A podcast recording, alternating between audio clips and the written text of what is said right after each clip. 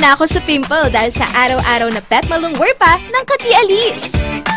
Say hi to a new confidence with Kati Alice.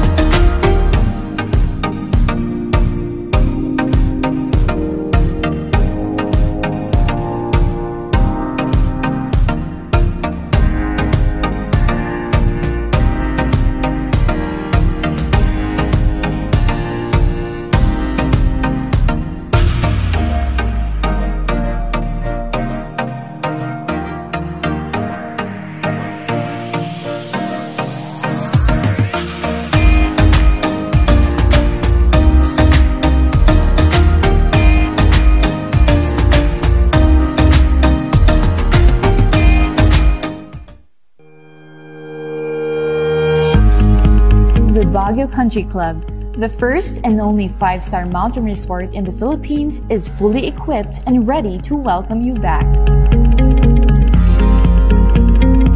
The club has thoroughly worked on adapting to the new normal. The usage of any of the facilities and amenities of the club is governed with specific rules, regulations, and procedures in accordance to the medical physical distancing and disinfecting protocols. And as you return back here to your second home and make new memories with us, we assure you that at the Baguio Country Club, you do not have to worry because we can assure you that the club continuously puts great importance to the health, safety, and wellness of its members, guests, and employees.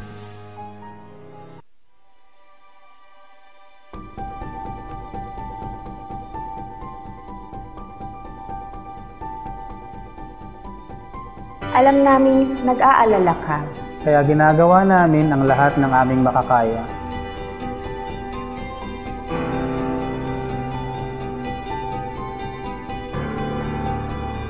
Para safe ka dito sa ospital. Ang mga empleyado at medical staff ay nakasuot ng protective equipment. Tuloy-tuloy ang disinfection sa lahat ng areas sa ospital.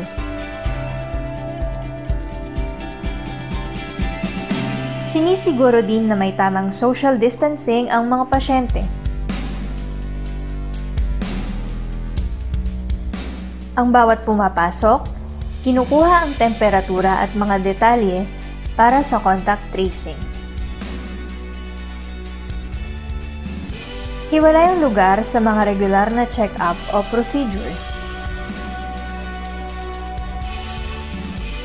At sinisiguro ang mga equipment at kwarto ay sterilized at malinis.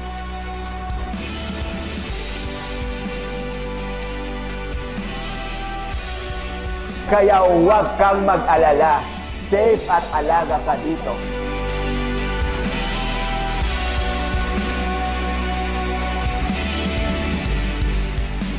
Dito sa Lorma Medical Center, nakahanda kaming magbigay serbisyo nitong bagong panahon para sa iyo at para sa pamilya mo.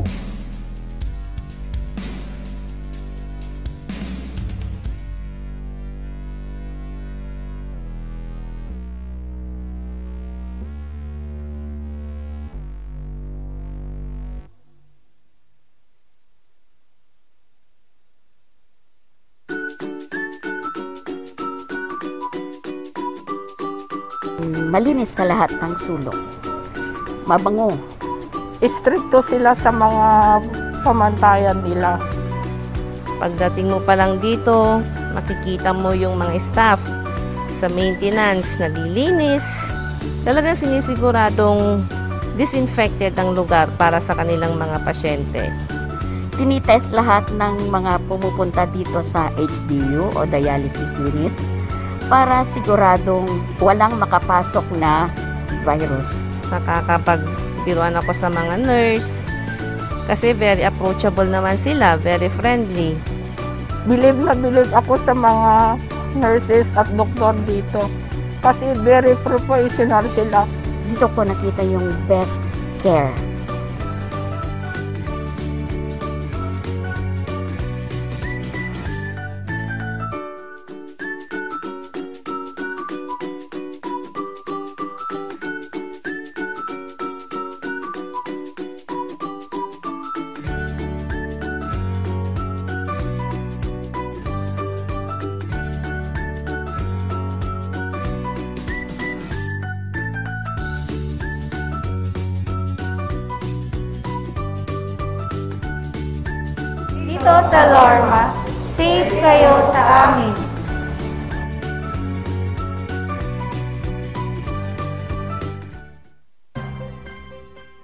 Pagnanakaw, pangangalakal at pagpili ng bahagi ng power transmission lines ay pinagbabawal ng batas.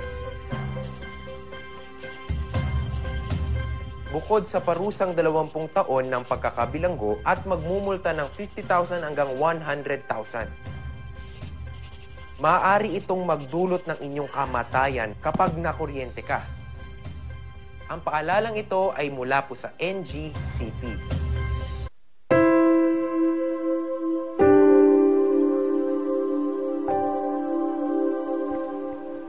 The Regional Youth Group Prayer.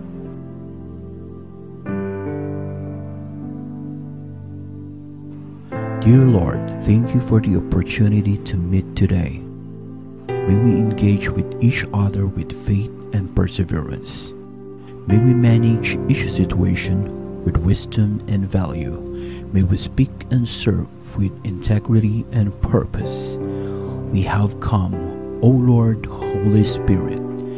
We have come before you, hampered and dead by our many and grievous sins, but for a special purpose, gathered together in your name. Come to us and be with us and enter our heart.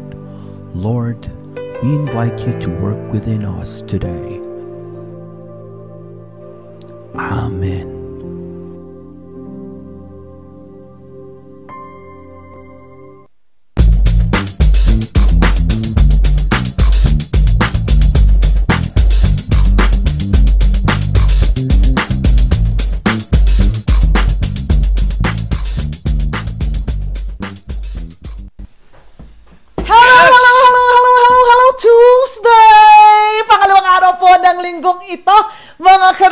Kumusta naman po ang linggo nyo so far? O pangalawang araw pa lang sa trabaho. Huwag mo sabing hapong-hapo ka na dyan, ha? Napakaswerte mo, napaka-blessed mo because you have work. Marami pong walang trabaho, kaya naman sana pagbutihin po natin ang ating mga trabaho. Happy morning po sa ating lahat! Welcome po sa Morning Balitaktakan. Ako po ang inyong kabunganga, Gracia P. Hi, good morning po sa inyo lahat. Ako naman po si Dowie de Guzman. Kumusta po kayo? Hi, how are you po?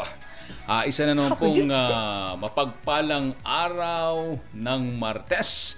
Marami pong salamat Panginoon sa isa na naman pong ah, araw na puno po ng kulay. Kahit na medyo may problema, laban pa rin mga kaibigan. Sa mga taga Baguio, magandang umaga po sa lahat po ng mga nakatutok sa Mountain View Uy! TV. Maraming maraming salamat po. Good morning Baguio, La Trinidad. At aabot na rin po tayo hanggang ah, La Union Yes! sa pamagitan po ng Mountain View Cable TV. And of course, dyan po sa Ilocos Norte, Ilocos Sur, Abra, at ah, sa Mampung Panig na naabot po ng RNG Luzon. Magandang magandang umaga po at maraming maraming salamat sa inyong walang sawang suporta. At syempre, hindi po namin makakalimutang batiin at pasalamatan ang lahat po ng mga frontliners. Dahil po sa inyo ay ah, kami po ay ligtas. Sa mga doktor, sa mga nurses at ah, mga medical frontliners Salamat, Apo. Maraming maraming salamat. Thank you, thank you, partner? thank you. Ay, naku, sayo-sayo ako dahil dyan sa balita mo, Kadobi. Sa mga taga-Mountain, taga-Mountain View, sa mga subscribers po ng Mountain View, maraming maraming salamat po sa inyong pagtutok rin. Channel 11 po ninyo mapapanood ha sa mga Mountain View subscribers dito po sa Baguio City, La Trinidad, La Union. Ah, hanapin niyo po kami, panoorin niyo po kami. Nasa TV na kami, artista na kami, mama! Napakasayang kwento nito, napakasayang impormasyon na ibinigay sa atin kahapon ni Kadobi. Maraming maraming salamat po sa pagtitiwala. Mountain View at sana tuloy-tuloy po. Nako Kadobi, ilang Yes. araw na lang siguro, mapapanood na tayo sa buong mundo. Wow. Dati na yan. Since Sabagay. day one. Kasi- Kasi internet, ano? Ah, because of I the mean, internet. Sa TV, sa TV. Ayun. Yung Yun- masasakot na rin natin. Eh, Yes. malay natin. Ah, kagabi, nagpahayag po ng intensyon yung ah, hepe po ng ah, foreign ah, correspondent ng Seoul Broadcasting Service for a possible partnership. Ngo- So, Andiyan sa'yo. Ayun sa'yo, ayun sa akin, ayun sa ating lahat. Ayun. Okay. Sana, ayun. sana matuloy po. Nako, Kadobi, Ah, lakas mo. too ah, premature Ang to lakas. ah, discuss. ah. Ah, fist bump tayo dyan. Napakagaling mo talaga, partner. Lakas Isa ng kang- loob lang yan, partner. Yan lang naman puhunan natin. Kanino Pero isa ba tayo ah, hum- humuhugot at nangihiram ng tapang kundi sa ating mga ah, manggagawa dito, sa tayo mga magkakatrabaho, sa ating mga pamilya. At syempre, ang hangad lang naman natin eh, makapagsilbi sa pamagitan po ng pagbibigay ng tama at ah, responsable at responsive na balita. Yeah! Yan ang mantra natin. Isa pa, isa pa! Nagkikigil Isa talaga ako sa'yo, Yan. Kadobi. Napakagaling mo. Hinyos ka talaga, hinyos. Mm, idol kita eh. Ay, partner. Iba? Ilang araw na rin nating hindi uh, nababanggit yung ating mga uh, supporters, mga sponsors. Dapat uh, pasalamatan natin. Oo naman, Kadobi. Unang-una po sa lahat, National Grid Corporation of the Philippines, NGCP, sa tulong po ni uh, Miss Melma Batario. How are you, ma'am? Good morning po. Morning, Ah, ma'am. ang uh, Musar. Yan, pasalamatan natin ang Musar. At uh, syempre, ang uh, TG Home Builders. Nako po. Congratulations po sa TG Home Builders dahil uh, patuloy po ang kanilang expansion. Sa katunayan po mga kaibigan, ang uh, TG Home Builders ay magbubukas na po sa March 11 sa Ordaneta City, Pangasinan. Congratulations! Congrats po, Sir Fernando Sir Chong. Fernando. Okay. At syempre, pasalamatan po natin ang Baguio Country Club. Sir uh, Anthony De Leon and uh, Sir Eddie Andrew. Pinero. Sir Andrew. Good morning po. I Love Musar uh, sa pamumuno po ni uh, Ma'am Bernie Avila at uh, Tony Avila. Maraming salamat po. Since day one po na nagumpisa ang uh, RNG Luzon, nandiyan po sila na umaalalay po sa atin. Maraming maraming salamat. At syempre, Lorma. Yan. Lorma Hospital. Ah, salamat, Ma'am Emily Gakad, sa inyo pong suporta sa and uh, sa RNG. ah, Ano sasabihin mo, MOR? MOR sana. eh. NMK. NMK. Thank you, thank you so much. Siyempre, sina, ano, ah, Kati Alice. Mm, Maraming maraming salamat po, Kati. Alice. Sorry po, sorry po. Tawa lang, tawa lang. Mahal na mahal po namin kayo. Mabait kasi naman magkakapatid na yan, Kadobi. Hindi po ako sa nagtalagang nag, ano, nagjo-joke. Napanamit na po namin sa personal. Ito pong may-ari ng Katialis. Napakababait, napakagaganda ng mga puso. Hello po sa inyo mga madam, mga sir. Mabuhay po kayo. Eh, bago ko makalimutan, Mr. Richard Mangornong, siya po ang station manager ng uh, Tirad Pass Network. Maraming maraming salamat, boss. Hi, Sir Ah, Richard. Pasyal ka ulit dito sa City of Pines. Maluwag na eh. Okay? Dahil ang mga taga Ilocos, maluwag na nakakaakyat ng Bagyo. Pero ang Bagyo, nga nga. Mahirap tumawid dahil ikaw ay isa swab test. Well, ang uh, ating pong uh, panalangin mga kaibigan ay magbago na po ang quarantine status ng Baguio para tayo po ay makagala at wala ng mga swab test. Take note mga kaibigan, hindi po ito antigen kapag ikaw ay nagpunta sa La Union, swab test. RT-PCR. Yes, kapag ikaw ay tumawid papuntang Ilocos Sur, swab test. Okay? RT-PCR. Pag ikaw ay tumawid papuntang Abra, Ah! RT-PCR. Ah, Take note ha, mga ka-Rangers. Alam mo, Kadobi, saka ko lang na-realize talaga, kayang-kaya talaga natin to kapag meron tayong disiplina. Mhm. Hindi ba? Tama nga naman eh, face shield at face mask nga lang hindi natin masuot ng maayos. Mm. 'Di ba? Do we expect na every time eh pagsasabihan tayo ng kung sino mang naka-uniforme para sabihin na, "Oh, yung face mask mo po, face shield mo po." Kung talagang gusto niyo po matapos ang pag-akyat po ng mga kaso dito po sa Baguio City, please, apo, adakumati disiplina tayo within ourselves. At syempre, kung uh, ikaw naman ay mag-isa at kailangan mong uh, huminga ng uh, preskong hangin, meron po tayong karapatan na tanggalin ang ating face mask at ating uh, face shield. Mm-mm. Yan ay kung hindi po kayo nasa pampublikong Lugar. Itutuloy ko po ang aking pagpapasalamat, Mr. uh, Charles Ang, ang may-ari po ng uh, Mountain View Cable TV. Hi, Sir Charles! Sir, maraming salamat po. Sabi nga nila eh, masarap palang umuwi sa dati mong tahanan. Yes! Oo nga, Kadobi, ano? Dati ka rin doon. Dami mong napuntahan, ano? Oo. Iba ka. Isa kang... Ano? Ayoko sabihin yung word eh. Mamaya na, bulong ko sa'yo. Ah, sige. yung umiikot-ikot. Kung saan saan nap- napunta sa lahat ng mga estasyon. Babalik ka rin pala sa dati mong tahanan. no? Yes. And it's good to be home. Yes. Maraming maraming. Wow, naki-home.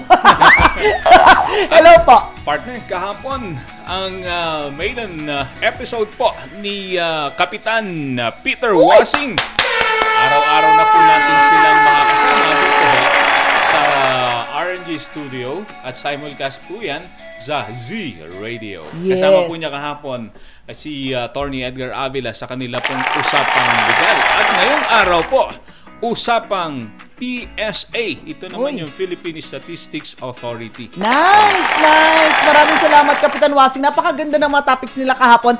Kasi para tayo nabibigay ng ano, libreng konsultasyon, hindi mo na kailang pumunta ng abogado. Para lang sa mga hinihingi mong mga opinion o advice mula sa mga legal team, hindi ba kadobi? Nagagawa natin ng libre yan para sa inyo. Tutukan nyo po yan. Ang show po ni Kapitan Wasing ay 11 a.m. until 12.30. Alam mo ba partner sa amin sa Estados Unidos? Oh, sa inyo, oh. Oo. They're in America. Ah, kapag ikaw ay tumawag sa isang law firm, Mm. ang unang tatanungin sa iyo ng ah, opisina ng law firm na yan is, are you willing to pay? Yes, totoo yan, Kadobi. I've heard that story from my friends there. It's really hard to live there. Eh, eh, dito sa Pilipinas, pwede mong tawagan at pwede mong kakwentuhan ang abogado ng libre. Yes. Doon hindi pwede. Para pong taxi sa Estados Unidos na kapag kinausap mo ang abogado, pumapatak ang metro, dapat bayaran mo siya. Yes, money is everything. Kaya we are so lucky po. At we are so lucky po dito sa RNG at meron po tayong mga ganyang libreng serbisyong na ibibigay sa inyo. Kaya tutok lang, mga ka-Rangers ha. Again, 11 in the morning until 12.30 po ang ah, programa po ni Kapitan Wasing with PSA Today. Samantala, bago tayo mag-move on, Kadobi, hindi naman Yes. tayo pwede mag-move on at ah, hindi pansinin ang mga liglig, siksik at umaapaw ng mga comments at mga viewers natin. Hello po sa inyo. Good morning. How are you feeling today? Good morning sa iyo, Jomar Abubo Season. Good morning. Good morning, Sir John Ardon Bagdad Jardinila sa buong Luwakan. Laking Luwakan ako, Kadobi. Hindi pa maayos yung Luwakan Airport. Tinatambayan na namin yan. Buti Hello sa pa. inyo. Buti ka pa, bata ka pa lang, nakakita ka na ng eroplano. Ay, oo, marami ng picture dyan. Ikaw, Kadobi, wala kang picture ng aeroplano. Ah, saka lang ako nakakita ng eroplano nung umakyat ako sa Baguio. Ah, talaga? Opo. Bakit? O, walang eroplano sa amin eh, sa probinsya. Eh, alam, parang ah, nung umakyat lang ako sa Baguio, third year college, doon lang po ako nakatikim ng Jollibee. Totoo nga? Walang Jollibee sa lawak nun? Wala. Totoo? Jollicod meron. Oh! Wawa naman. gusto, gusto kong maawa kay Sir Dobby. Maawa kay Sir Dobby. Pero at least, di ba, look at you now. Pwede ka nang bumili ng isang franchise ng Jollibee. Oh, iba ka. Sa pang, sa, sa, oh, tama yan, libre mangarap eh. Bakit hindi? Sari-sari store ka, walang pampatayo eh. Nakakahabol si Sir Jollibee Dobby. pa. Hello sa iyo, Jaira Benitez. Good morning. Hi, Jaira. Romeline Padilla Villaruz. Good morning. Watching from Alamino City, Pangasinan. Wow! Alaminos I will go Channel. there very, very Oh, Ang soon. ganda doon, partner. Ay, talaga Ang ka, ganda. Toby. Ang sarap ng Alaminos Longganisa. Ang ganda ng mga beach nila dyan sa Alaminos. Mahirap maghanap ng ang uh, longganisa eh. Hmm, ayaw nyo lang ako mabigyan ng pasalubong. Eh, kami nga mismo walang inuwi kasi mahirap maghanap. Ubos ka agad. Oo. Ubos Yes. agad. Totoo. Kaya kami pumupunta kami talaga sa palengke ng Alaminos, Kadobi, para maghanap ng longganisa. Mm. Hello po sa inyo dyan. Mabuhay po kayo, Partner, mga taga-Alamin- With your indulgence, uh, balikan ko lang si Miss Jaira. Magpapasalamat tayo sa kanya kasi alam mo ang batang yan. Mm. Ah, simula noong nasa kabilang istasyon pa tayo noon, yung Kapamilya Network. Yes. Okay. Yan ang uh, very active na sumusuporta sa atin. Totoo. Paggising niya, di ba? Ah, naimbag na morning hanggang maging bagong morning kapamilya. Hanggang Ah, TV Patrol. Meron mag-TV. Mm, mag-TV. Ah, Sa MOR. maging, ah, TV Patrol at ah, merong MOR, nandiyan po at nakatutok si Ma'am Jaira. Totoo. Alam mo, one of my ano, one of my fondest memories kay ano kay uh, Jaira yung hindi niya ako nakalimutan sa birthday ko, nabigyan niya ako ng isang malaking cake noon. Pinunta niya mismo sa station dahil mahal na mahal niya ako. Jaira, gawin mo nga ulit ngayon 'yon. Joke lang. At, at Mahal- partner, nakakatuwa. Nung ako ay nasa Seoul, Korea, may Mm. tumabi sa akin. Oh. Sabi niya, ah, kilala niyo po si Jaira? Oo. Ay, opo, sabi ko. Ah, isa pong masugid na taga-subaybay po ng mga programa ng ABS-CBN. Sabi Hmm. niya, ako po nanay niya. Ah, nag-meet kayo sa Korea. Hello, hello mami ni Jaira. At least 'di ba, alam na alam niya talaga supporter ng uh, Kapamilya Network si Jaira kasi talagang alam niyang kilala mo. Yan ang aktibong gumagawa ng mga pages for uh, reporters and anchors ng ABS-CBN. And of course, kung tatawid ka naman sa Tarlac, nandiyan si Christian Zamora. Yan. Yan yung mga... And then, kapag uh, tatawid ka naman ng La Union, nakalimutan ko pangalan niya, si Mr. Villanueva. Yan ang isa sa mga masugid din taga-subaybay ng uh, uh, ating mga programa. Thank you so much. At tingnan nyo, sinundan nyo kami dito ni Kadobi. you. Thank you Thank so you. much. Mahal na mahal namin kayo. Darating ang pagkakataon, magkikita-kita ulit tayo. Magpo-programa kami, magiging masaya kayo. I-VIP namin kayo. maraming maraming salamat. Um, Ads Casino, Cristaland. Hello po sa inyo, Cristaland. Summer Gayaw, good morning Tambalang. Grabe, present po habang nakatune in rin sa Tambalang Tanglong sa radyo. Thank you so much. Uy, sana nga magkatotoo yung mga sinabi niyang mga ano, mag-advertise sa atin. Kadobi, sana po, hello po sa inyo. Good morning, Christian Zamora speaking of. Hello sa iyo. Esther Amar, good morning sa inyo, Kuya at Ate Gracia. God bless po watching from Trece Martires City, Cavite. Hello, mga Caviteños. Magandang magandang umaga po sa inyo. Si Von Aubrey Hanwell, napakalayo ng pinagpapanooran dyan lang sa John Hay, watching from the office. Hello po sa mga taga-concentrics. Mabuhay po kayong lahat. Sabi ni Sir John R., disciplina is the key. Tama dyan. Tama kayo dyan. Si Leilik Dan Bulayungan, Jaira, Bekenemen. Gusto mo rin ng cake, Kaz? Hello sa mga viewers natin all the way from the land under Australia. Hello! Miss na miss ko na yung mga cousins ko dyan na kadobi. Miss mo na rin ba makita tong si Lay? Gusto mo ba pagka video call ko to, makausap mo ulit? Ayoko. Ayaw mo na? Nakaka-trauma yan. Ayaw ko. Hindi. Ayaw This time magkumustahan lang kayo. Basta- Hello sa'yo, Kaz. Hindi, basta magpadala siya ng gem. Star, star. Star, Yan, star ka naman, Kaz. Maging supporter ka naman ng RNG. Baka naman. Uy, milyonarya na yan. Oo, oo, ay talaga. Tsaka Kahit sa bagay, dati pa naman. Ah, dati Oo. pa naman. Isa sa mga pinakamalaking supplier ng manok. Manok na napakasarap. Hello, Mami Adela. I love you. Ka lagi. Ang galing, sabi ni Docs, ah, ni Attorney Dexter Diwas, Attorney, new time morning. slot. Hello po, Sir Doby. Hmm. Bekeni men, sabi ni Leiliktan. Ay nako. Asya, dyan lang po kayo. Tumutok lamang po kayo. Pakishare lang po itong live natin. At ah, mag-comment lang po kayo na mag-comment sa mga katanungan nyo. Mamaya marami po kaming mga i-discuss. Yung mga nagtatanong tungkol sa PhilHealth, nagtatanong sa kanilang nutrition, i-chat nyo na po yan, i-comment nyo na po, sasagutin namin lahat ng inyong mga katanungan. Samantala, nako Kadobi, napakaginaw ng panahon ngayon. Ano kaya ang ating weather news? Yan na, pasok!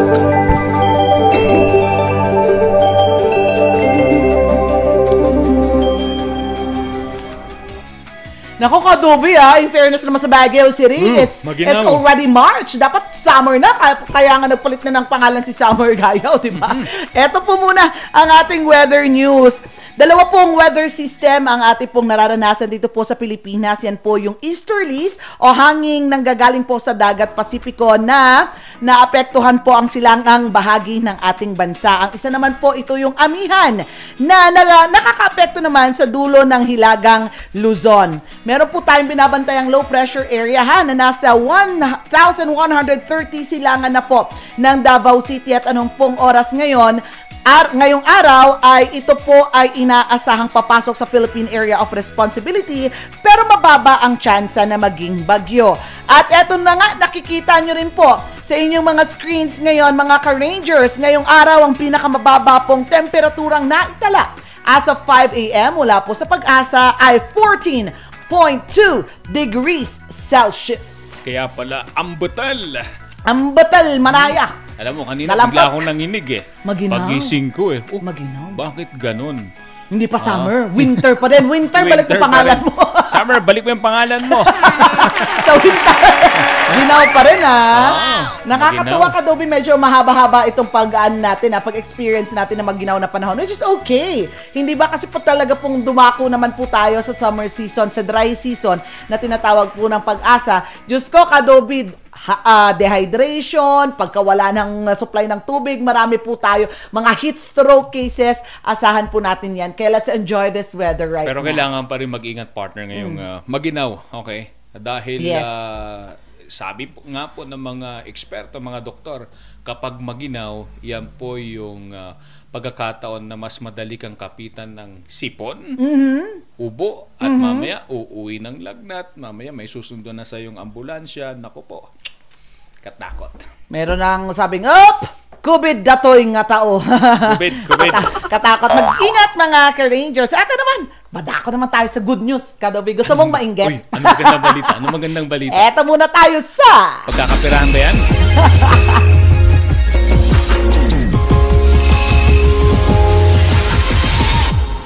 Sana oil! Sana oil!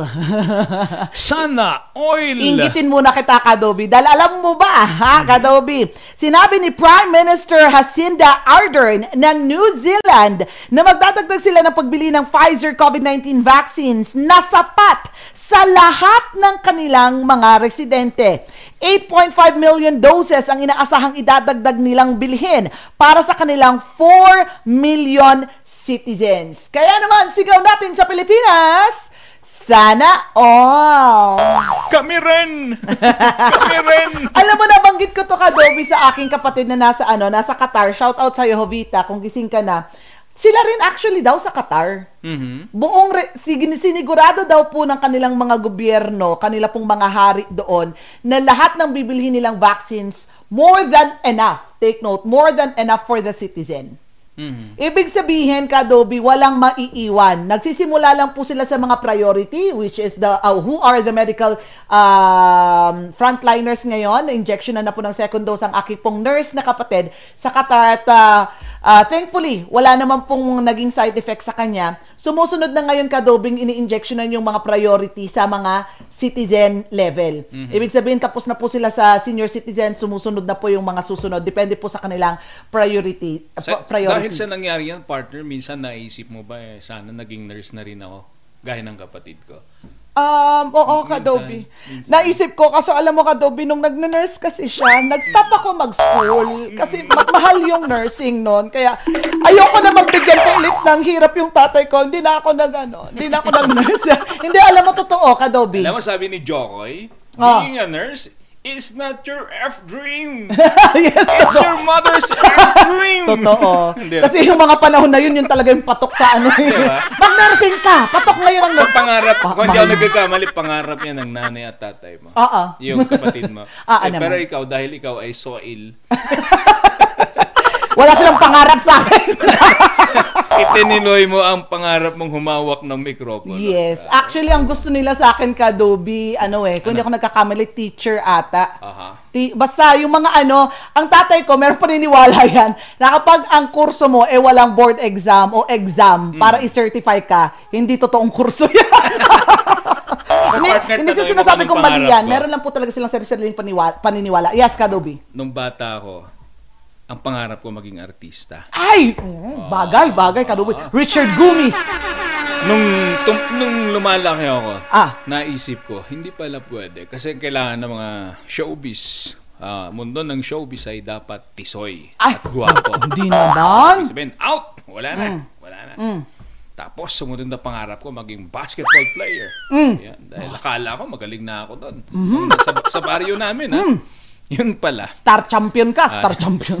Eh, y- y- yung alam ko sa basketball, hindi pa pala parang puwing lang. Sabi ko, out, wala na, wala Okay, na. okay. So wala na rin yung pagiging Wala- basketball wala na. player. Oh, Ah. sumunod. Sundalo. Oh, pwede ka dun. Kasi, aastigan ako sa kanilang ah, uniforme. Oo. Oo. Pamang! Tapos may baril. Mm-mm. Wala rin. Ayaw mo rin. Oo. Oh, hindi ka rin pinalad doon. Oh. Ah, yun, parehas tayo. Nauwi sa paghawak ng mikropono. Oo. Ito talaga kasi dream ko daw Kadobi eh. Ay, ganun. Ah, since high school, sinabi ko na talagang gusto ko maging media practitioner. Ah. Ha? Kaya pala nananatili tayo mahirap. Dahil sabi nila, gusto mong yumaman, huwag kang pumasok sa mundo ng media. Totoo po yan. Hindi po sa kami nagjo-joke. gusto mong yumaman, wag sa media ang papasukin mo. Eto na. Moving on! Moving on tayo, Oh, mga Rangers. Oh. Nakakaingit yung New Zealand eh. Naisip ko lang. Mm. Paano kaya kung dito sa Pilipinas, sana ang sarap magbayad ng withholding tax, di ba? Mm. Mula Mm. nung magtrabaho ka, walang ginawa ang gobyerno kundi kaltasan ka ng WT. Oo. Di ba? Lagi kong withholding tax. tinatanong, sino ba yung WT na yan? At laging kinakatasan ng sweldo ko. Kakarampot na nga lang eh. Wala na ang tinulong sa trabaho mo eh. oh. Naisip ko lang, bakit kaya ngayong may pandemya, bakit kaya hindi rin bigyan ng prioridad? Yung pong mga nagtatrabaho na sila po ay nagbabayad ng buwis para po magpatuloy ang magandang operasyon at may pagkunan ng yaman ang pamahalaan. Yes, tama yan, Kadobi. Totoo. Ngayon, sobrang hikahos na po tayo sa ekonomiya. Bigyan nyo po ng importansya yung mga nagbabayad po ng buwis at nagpapaikot ng ekonomiya. Para at least, kung natulungan nyo sila, dom- domino effect po yan sa mga natutulungan rin nila na nasa baba nila. Uy, Hindi ba? hindi po kami nang hindi po namin gustong unahan yung mga medical frontliner. Ay, hindi po. Ah, hindi ho, Dapat hindi lang ho. naman sila. Ang, ang sinasabi lang ho namin eh sana eh pagdating ng araw libre po yung bakuna ng mga ah, nagbabayad ng buwis Yeah, para lang alam nyo naman matagal lang kami walang trabaho. Alam nyo naman, napasara kami. Hanggang ngayon, actually, depressed pa rin kami. Tinatawa-tawa lang namin. Ay, ito, moving on tayo. Yes. Mga ka-Rangers, ano na nga ba mga hot topic, hot issues ngayon na pinag-uusapan? Eto na.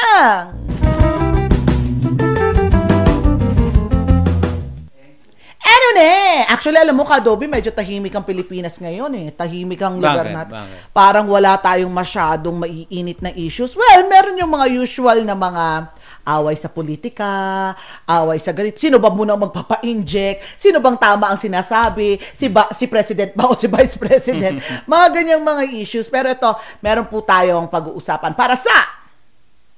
Meow! Meow! Hoy! Number one. Tutulog, ginising lang po namin. Issue number one. Eto po, mag-update tayo, Kadobi, sa malungkot na pangyayari po sa mga samahan po nating mga aktivista dyan po sa Calabarzon. Dahil Yeah. kahapon, Kadobi, sa ah, nangyaring press con po sa Malacanang, sinigurado po nila na susuportahan po nila ang pag-iimbestiga sa pagkamatay ng siyam na aktivista sa police operation nga nitong Sunday. Kadobi kasi alam mo kung bakit ang mainit na pinag-uusapan pa rin po ito. Maalala nyo po, uh, before Sunday, before weekend, nagbigay po ng parang statement ito pong presidente nating si Duterte na sinasabi niyang pagpapatayin daw ang mga rebelding komunista. Mm. And days after that, that nangyari nga ito pong ah, marahas na pagpatay po sa mga aktivista diyan po sa Calabarzon area. So parang nagiging issue to na ito na ba yung kautusan ng ating presidente? Ito ba yung mga sinasabi nilang rebeldeng komunista, hindi ba? Hmm. Kaya marami pong pag-uusap dito, marami pong mga ah, celebrities na rin, kadobi, mga nasa ah, politics na nagbigay ng kanilang mga opinion patungkol dito. At sana nga po, hindi na maulit. Masama ba ang maglabas ng hinaing laban sa pamahalaan? Hindi. Masama ba ang umalma kung sa Hindi. tingin mo ay hindi tama at hindi patas ang mga polisiyang ah, ipinapatupad, di ba? We Lahat are. ano, di ba? We are in a democratic country. Eh di, po muna natin ang ating saligang batas. Mhm, mhm. Totoo Nakalungkot, yan. partner. Yan na yung sinasabi nilang tokhang. Yes, yes, kadobi. Ah, kahapon nga partner eh, may pagdinig po sa sangguniang panlungsod ng Baguio at kinausap po yung ah, mga miyembro ng media Mhm. at ah, mga church ah, ah, mga kinatawan ng ah, simbahan. Mhm. Ah, pinag-usapan nila yung resolution ng RLEC. Yes. Okay. Na Yung, pinag-usapan ah, din natin. Law Enforcement Coordinating Committee na sinasabi po nilang ah, itotokhang style yung pong mga miyembro ng media, mga government workers at ah, mga nasa simbahan na sa tingin po nila ay left-leaning. Okay. Yung Mm. pong makakaliwa, nagpapakita ng simpatya. Yes. Eh, gayang nga ng argumento po natin mga kaibigan, since day one, ah, masama ba na kuna ng pahayag ang mga rebelding NPA? Yes. Totoo yan. Di ba? Para, eh, alam mo naman po tayo sa media po, isa po sa paniniwala namin talagang pinaglalaban, eh, yung balanse po na pagbibigay ng istorya. Paano naman kung isang side lang ay pinapalabas natin kadobi, nasa na ang balance? Mhm. Hindi ba? Nasa na ang fairness and uh, proper information sa ating mga manunood. Naniniwala po kami na talagang sa trabaho po namin ito ha, we are speaking in behalf of our media friends, na sa palagay po namin, mas mabuti pa rin nagpapahayag po kami ng balita na kinukuha po ang lahat ng anggulo at lahat po ng side of the story. Yan ang uh, napakahalagang sangkap ng balita partner, patas. Patas! Okay? Dapat makuha mo ang side A, ah, makuha mo ang side B ah, para po hayaan natin ang ating mga manunood, ang ating mga mam, mga nagbabasa ng ating mga kwento na sila po ang humusga kung sino po ang nagsasabi ng tama at hindi. Okay? Tama! Masarap Bati- yan sa bugyas, kadobi. Ano yun? Yung pata, ay patatas, Ah, patatas. pala yun, hindi pala yun yung patas. Okay, partner, batiin muna natin bago natin makaligtan. Javier Randolph. Okay. Hi, Uncle! Hey, Gusto daw mag-apply dito niyan, Kadobi? Baka naman. Oo nga eh. Gustong gusto kong maging kasama yan. Yes. Mabait yan. True. Ah, maalalahanin. Oh, Yes. yun. Magpapakain. Andrea Bastian. Hi ma'am. Good morning po. Ah, Crystalline.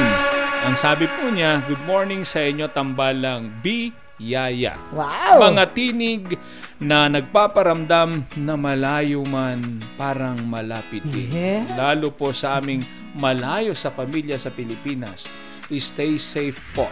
God bless. God bless din po. Yes! Salamat. Salamat. Mabuhay po kayo mga OFWs. Napakahirap po ng kalagayan nyo ngayon. Kadobi, sila yung gustong umuwi ng last year. Hindi pwede. Dahil may lockdown sa kanilang lugar. Merong travel advisory. May hindi pwedeng pala paalisin ng mga amot na tatakot sa COVID. Kayo po ay talagang napakahirap ng sitwasyon ngayon. Pero pasasaan po ba?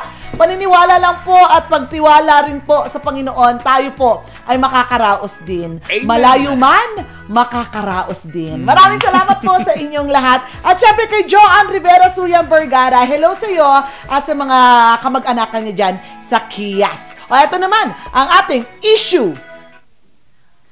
Issue number two. Number two. Ay, two.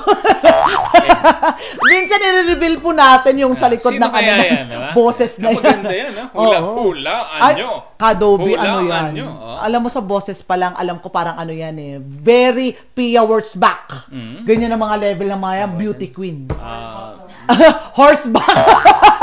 Milyonaryo yan. Anak ng mayaman yan. Oo, pati siya, milyonaryo ka, Dobby. Pakasipag na bata. Eto na, Ah, grade 5 pa lang yan eh. Alam mo, pinapanood mo na rin. ano? mayaman na. Ako nga. Sarap Ayaw, naman buhay ng mga mayaman lang bata. sa kaibigan. Oh, mayaman sa utang at kaibigan at mga nagmamahal at pamilya. Okay, Okay. na ako doon. O, eto naman, Kadowi, para naman po sa kaalaman ng lahat, ano, starting March 11, abay, meron po tayong mga dapat malaman sa mga nagpaparada, lalo na dyan po sa CBD areas. Ikaw ba madalas na nagpaparada dyan, Kadowi? Ako po, sakit sa ulo po yan. Alam mo, mag- ah, partner, mas madaling makahanap ng jowa kaysa sa maghanap ng para. Totoo yan. Ah? Ang sakit sa ulo. Tapos kahit na yung mag, ano, hazard ka lang naman dahil bibili ka Ladies sa... and gentlemen, lock, ah, parking is a luxury in the city of Pines. True, especially sa CBD area. Bibili ka nga lang ng gamot eh dahil dyan nasa gitna ng ano ng Session Road, papaalisin ka eh pag masyadong matagal. Wala talagang exemption mga ka-rangers. At ang masakit dyan, part, alam mo, yung robotic syndrome, ano yun? yung mga ah, nanguhuli dyan, di ba? Alam mo yun, nag-park ka. Okay. Dahil ah, kailangan mong bumili ng gamot para sa iyong mga mahal sa buhay. Emergency. Mm. Ako po. Ayaw nilang intindihin. Ah, hindi. hindi nila tatanggapin. Hindi nila tatanggapin. Diba? Okay? Parang dapat naman magbigay sila ng consideration. Yes, ang gusto po nila talagang hindi maka hindi tayo makaabala sa trapiko trapiko sa Session Road. Hmm. Pero nga lang po, pag doon naman sa butika naka-hazard, pagbigyan nyo na po, lalo na po kailangan na kailangan, gamot po iyon mga sir eh. Oo, robot eh. Pag Robot. sinabing Hindi. left, left. Pag Alis. sinabing right, right. Walang puso. Ay, no. Alis, alis. Sandali lang po. Ikaw tuloy, paikot-ikot ka doon sa Session Road hanggat matapos yung hinihintay mo bumibili. Nakakaubos ng gas. Gastos manan. Gastos manan. Oh, eto na nga. Agasok manan. Pollution manan. Pollution manan. Okay, Collection of uh, regulatory fees on use of roads for parking to start on March 11, mga ka-rangers. Ano po yung mga road na covered nito? Okay, Ito po yung po natin. road from Lower Session Road, Okay. yung uh, Upper Session Road, ah yung isa pong Yan? yan yan Okay. yan yan. Upper Session Road, Upper Session Road na from TM Callao Road Junction to PFBR, Assumption Road, Harrison Road, Calderon Street, whole stretch of Sky Road area at uh, sa may Claudio Street from Generica to Phoenix Cafe, Kayang Hilltop, kasama po rin yan, whole stretch right lane towards Magsaysay Avenue at other roads and streets to be identified later. So may dadagdag pa sila dyan, Kadobi. So, magkano bayad? Magkano? Ito yon Kadobi ha, bago ang lahat, may mga regulation, ah, regulation po tayong susundin. Pwede lang po mag-park dyan from 7 a.m. to 7 p.m. daily. Ang mga papayagang mag-park, four-wheeled vehicles not exceeding to fi- 5.5 meters in length. Maximum parking hours po ay 3 hours lamang. May grace period po silang ibibigay na 15 minutes. O, eto ha, kailangan daw po pag magbabayad po tayo ng uh, regulatory fees, exact amount po sana. Sa mga four-wheeled vehicles, 50 pesos for the first 2 hours, plus 20 pesos for the succeeding hour. Ang motorsiklo naman po ay 20 pesos for the first 2 hours, plus 10 pesos for the succeeding hour. A fraction of more than 15 minutes is considered 1 hour. So, kung nandun ka na ng 16 minutes, 1 hour na yon 50 pesos or 20 pesos. Mahal. Mahal yan, Kadobi. Partner. Sa SM, di ba? 50 pesos for one day. Ah! Diba? Ga- Ganyan ang ginagawang ah, ah, strategy ng ating mga kababayan, di ba? Kung ikaw ay nagtatrabaho sa session, iniiwanan nila dun eh, yung Mm-mm. kanilang ah, sasakyan. And then they have to pay 50 pesos. Pero take note sa Session Road mga kaibigan, sa Central Business District, 50 pesos for ilang oras? Pakita po natin. Ah, Tatlong oras. 3 hours lang. Okay. Ang Tapos 20 pesos for the succeeding. Ah, maraming tanong yan, partner. Eh. Mm. Una sa akin, nagkaroon ba ng public consultation prior to the implementation of this uh, uh, Yun na naman policy, tayo. di ba? Yun na naman tayo. Ah, Oh. yan ho ba ay katanggap-tanggap Mhm. sa ah, mga taga Baguio. Mhm. Tinanong ba ang mga taga Baguio? Mhm. At yun hubang 50 pesos ay makatarungan at makatwiran sa harap po ng ating hinaharap na pandemya? Hindi. Hindi. Ako nga walang 50 pesos ngayon eh. Pengi nga ka, Dobby. Oo, sige, bigyan kita ng malaki. Malaking 50 pesos. Ah, malaking pangarap. Tatama. Malaking pangako. Yung I mga punto mo ka, Dobby, well taken. Kasi totoo, di ba? 50 pesos is so huge, so big sa Can- panahon po ngayon. Uh, can we not practice par- uh, participative and consultative governance? Yun lang naman ang tanong ng ating mga Mm, kababayan. mm, eh. mm, Kasi mm, uh, masyado pong mabigat yung 50 pesos. Ah, walang konsultasyon eh. Yun ang ating uh, tututukan. Sa bagay, sa Jadewell, kung hindi ako nagkakamali, ah, kung tamang pagkakaalala ko, 35 pesos, pero ano na yon Mm-hmm. Hindi yon per hour. Pag Parang 35 pesos nga ang maximum na nababayad namin dyan eh, kahit na ilang oras. Hindi ko, hindi ko po sure. Ayoko pong sabihin sigurado po ako dun sa pinagsasabi ko, pero maniwala po kayo kay Sir Dobby. Magandang bantayan yan, partner, kasi ah, iniisip ko kung paano yung ah, yung ah, oras. Mhm. Meron bang nakatalagang enforcer doon sa isang stretch? Yes. At bibigyan ka ng timer? Oops, timer Time starts na. now. Oo. Three hours Diba? lang, Three hours ganyan. lang. Tama, kasi kadubi, pwedeng i-implemento sa ibang bansa dahil sila, meron sila yung mga ano doon, meron sila talaga yung mga nakatayong mga post doon kung saan magpapasok ka ng card, mamomonitor kung ilang oras ka nang Exactly. nakapark. Okay. Eh Yung- dito wala tayo noon. Yung parking area dyan po sa may University of Baguio, di ba? Sa UB. General Luna. Mm. Okay. Ah, meron silang makina doon. May Mhm. machine doon. Sa pagpasok mo, magsasalita, bibigyan ka ng card. Okay. Mm-mm. And then, ah, okay na yun. Mm-mm, mm-mm. And then, paglabas mo, ibibigay mo yung card, Mm-mm. makikita nila doon kung ilang oras ka. Mm, Di- nice. Dito kaya sa sa Central Business District, do we have the same machine?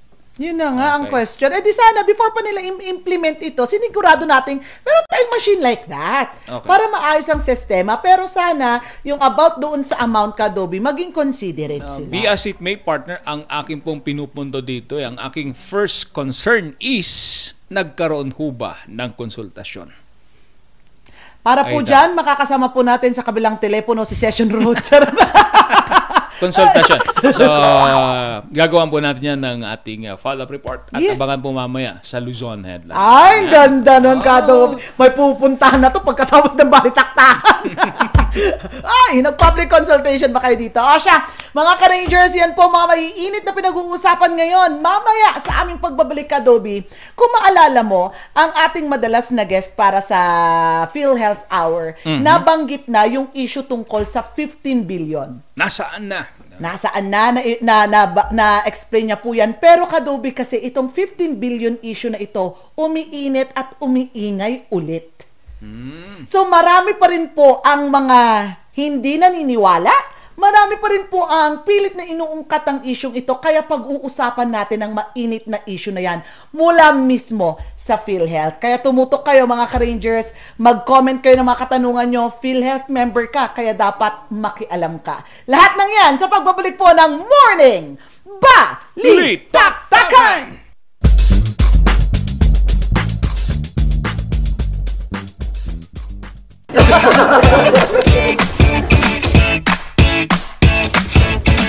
May panlaban na ako sa pimple dahil sa araw-araw na pet malungwer pa ng Kati Alice.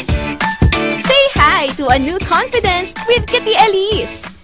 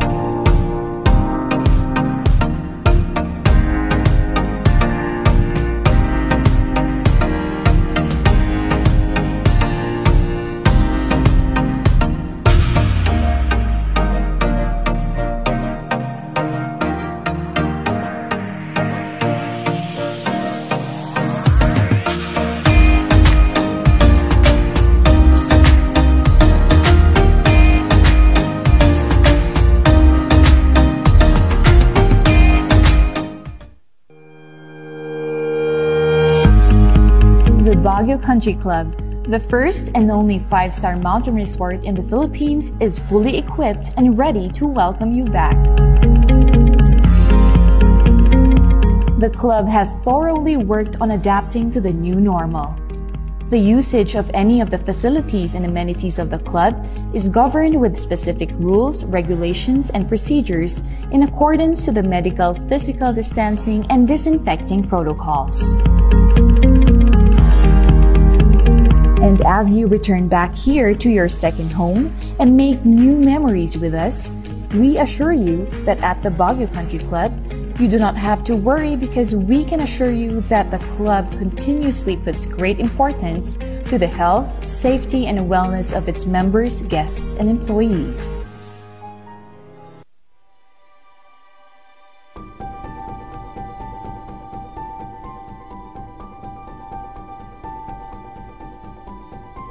Alam naming nag-aalala ka.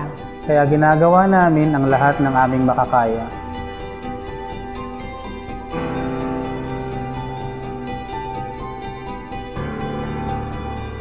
Para safe ka dito sa ospital. Ang mga empleyado at medical staff ay nakasuot ng protective equipment. Tuloy-tuloy ang disinfection sa lahat ng areas sa ospital.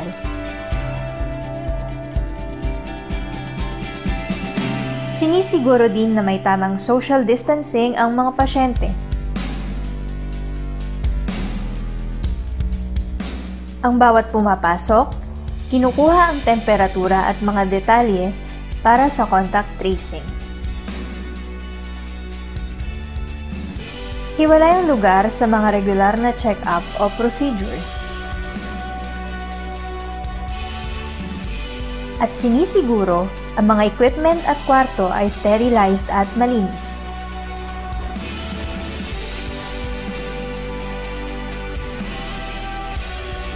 Kaya huwag kang mag-alala. Safe at alaga ka dito.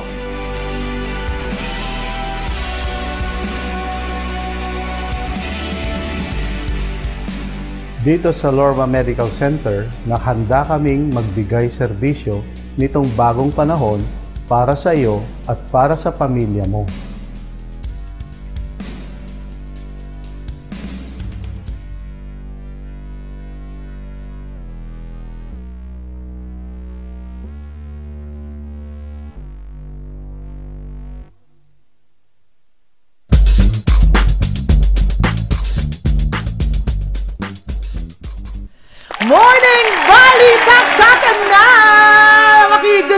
Morning na sa amin mga ka-rangers, mga ka-alien. Good morning po sa ating lahat. Nakakatuwa naman pong nag, ah, ano tayo, nagbabanding tayo sa ganitong oras. Di ba? Mhm. Nakakabuhay, Kadobi. Ng, ta, ng ano natin, katawang lupa. katawang lupa. Okay, tuloy natin partner. Batiin muna natin yung ating mga tagapanood. Oh, yun, nanonood ang aking ex-girlfriend. Napakaganda ng ex-girlfriend mong yan. Mwah! Okay. Ah, Lani Relveria Bajoro. Okay. Ah, mula po yan sa Lawak, Pangasinan. And Randolph Javier. Good morning, boss. Good morning. Mga dumagdag. At yung mga hindi bumibitaw. Okay, mula alas 8 po yan hanggang alas 9, nandiyan po sila. Yes. Maraming maraming salamat. Balbalag ya salamat. At si kayon amin, kan ka na, ikaw na. Dakka-dakkal nga salasalamat kinyayo amin. Ah, mga Chinese, sheshe. Shishe. Um, ah, sa hapon, Mhm. Pag nanay mo galit, shasha patushing Pag hapon, ano ngayon sa hapon? Kamsamida. Ay, Korean pala yun.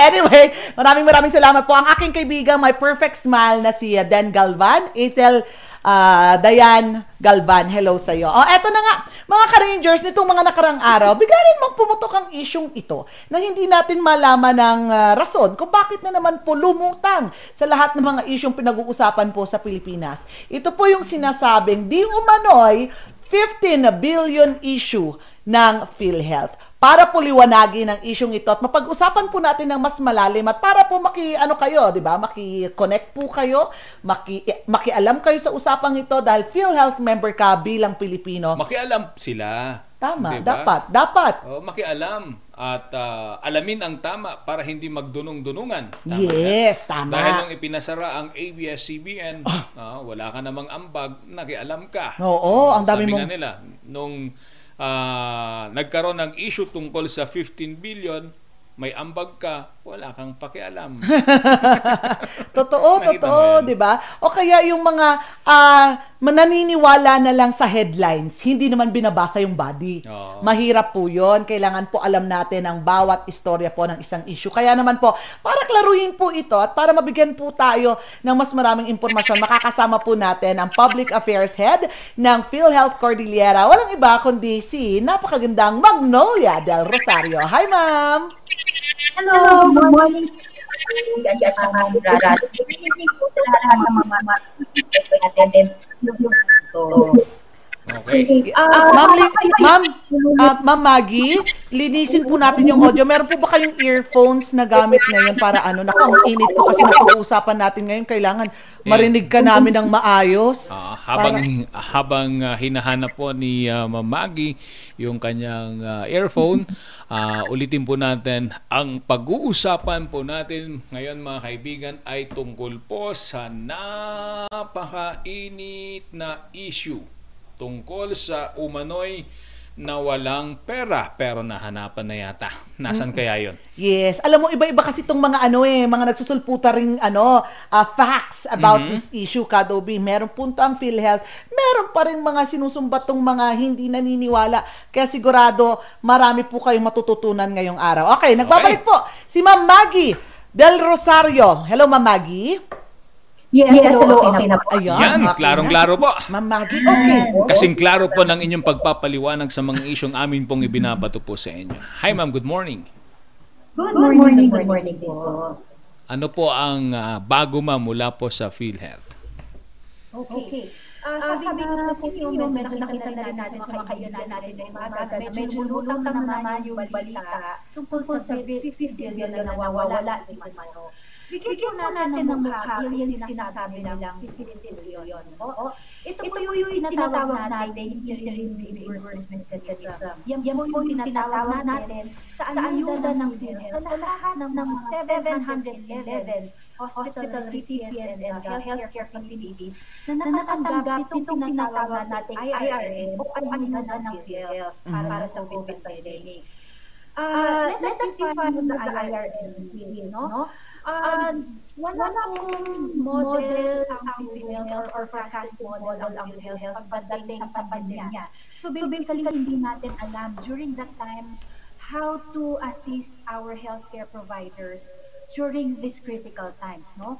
So ang ginawa ng PhilHealth during these uh, exigent times, minabuti ng ating management na magpalabas ng ayuda o kaya advance payment o kaya um, uh, pondo sa ating mga ospital upang maka makapagbigay ng tulong sa mga ospital para makagalaw during this time of pandemic kasi hindi po natin alam kung anong ano itong sakit na to, itong pandemya po.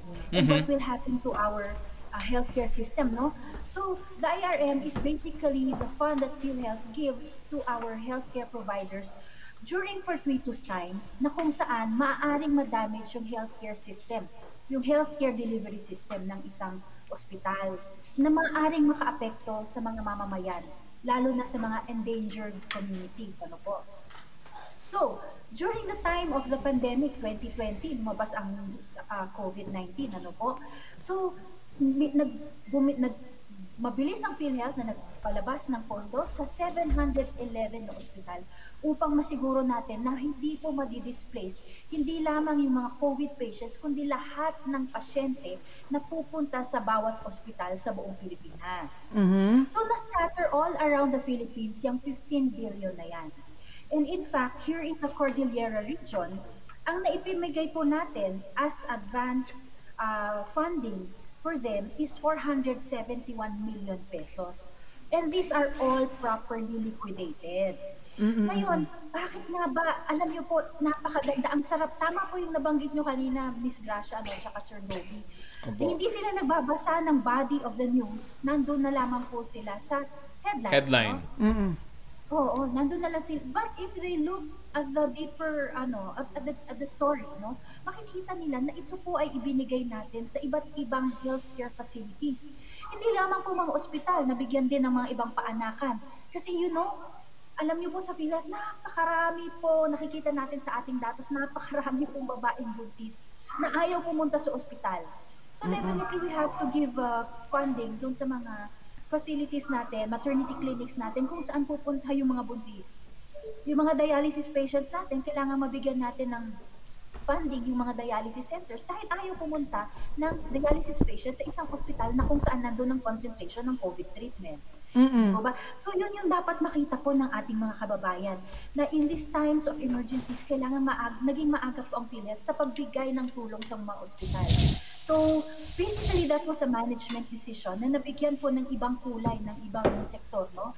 Well, I don't want to, ano, no? pero bakit kaya nabibigyan ng ibang? Mm-mm-mm. Yes, papakita lang po natin na naging explanation ng ah, ah, National PhilHealth Office patungkol po dito po sa nga, sa issue na ito na pinag pinakita naman po ah, kung saan po napuntang mga lugar ito pong 15 billion na di umano'y nawala. Ang pinagtatakan lang natin, Ma'am Maggie, paano po ba nagsimula ang issue na ito? Sino po bang nagsabi na meron pong na nawala mula sa inyo? At siguro, maganda po sigurong balikan. Ah, yung yung issue po kasi na ito pumutok tapos pagkatapos po niyan yung head ng PhilHealth ah, Kadobi ay nag-resign mula sa kanyang ah, posisyon. Kung tayo po kung tama po ang ating pag-alala mamag, mamagi. Uh, well, because unang-una sa lahat, there was there was a sort of an internal political strife. Mm. So, merong matinding politikang nangyayari sa loob. At ah, dahil merong mga paksyon, yung mga paksyon na yan ay merong mga, sabihin na nating may mga kakampi, the Mhm. powers that be, ano po. Now, ah, mer marami pong sumakay sa sitwasyon para siguro mabigyan ng color ang kanilang mga ambitions. No? So, basically, naging isang malaking, it, the issue was blown out of proportion, ano po. Kaya kami sa PhilHealth, alam niyo po, internal, kami mga, inter, mga empleyado, sa, masakit na masakit po sa amin na mapagbintangan na kami po ay nag-lose tayo ng 15 billion. Where in fact, we know where it went. Alam niyo po, maaaring may mga kakilala kayo, kaibigan kayo, kamag-anak kayo na nagkasakit ng COVID, o kaya nanganak, o kaya nag-avail ng hospital benefits, pero hindi niyo po alam, itong 15 billion na ito, si isa po sila sa mga naging recipient nito. Pero naniniwala sila na nawawala pa ang 15 billion. Pero hindi nila alam na sila mismo pala ay naging recipient ng 15 billion. Oo. wala pong... saan li- ah. liquidate Oo, na kung saan ay na-liquidate naman po ng ating mga ospital.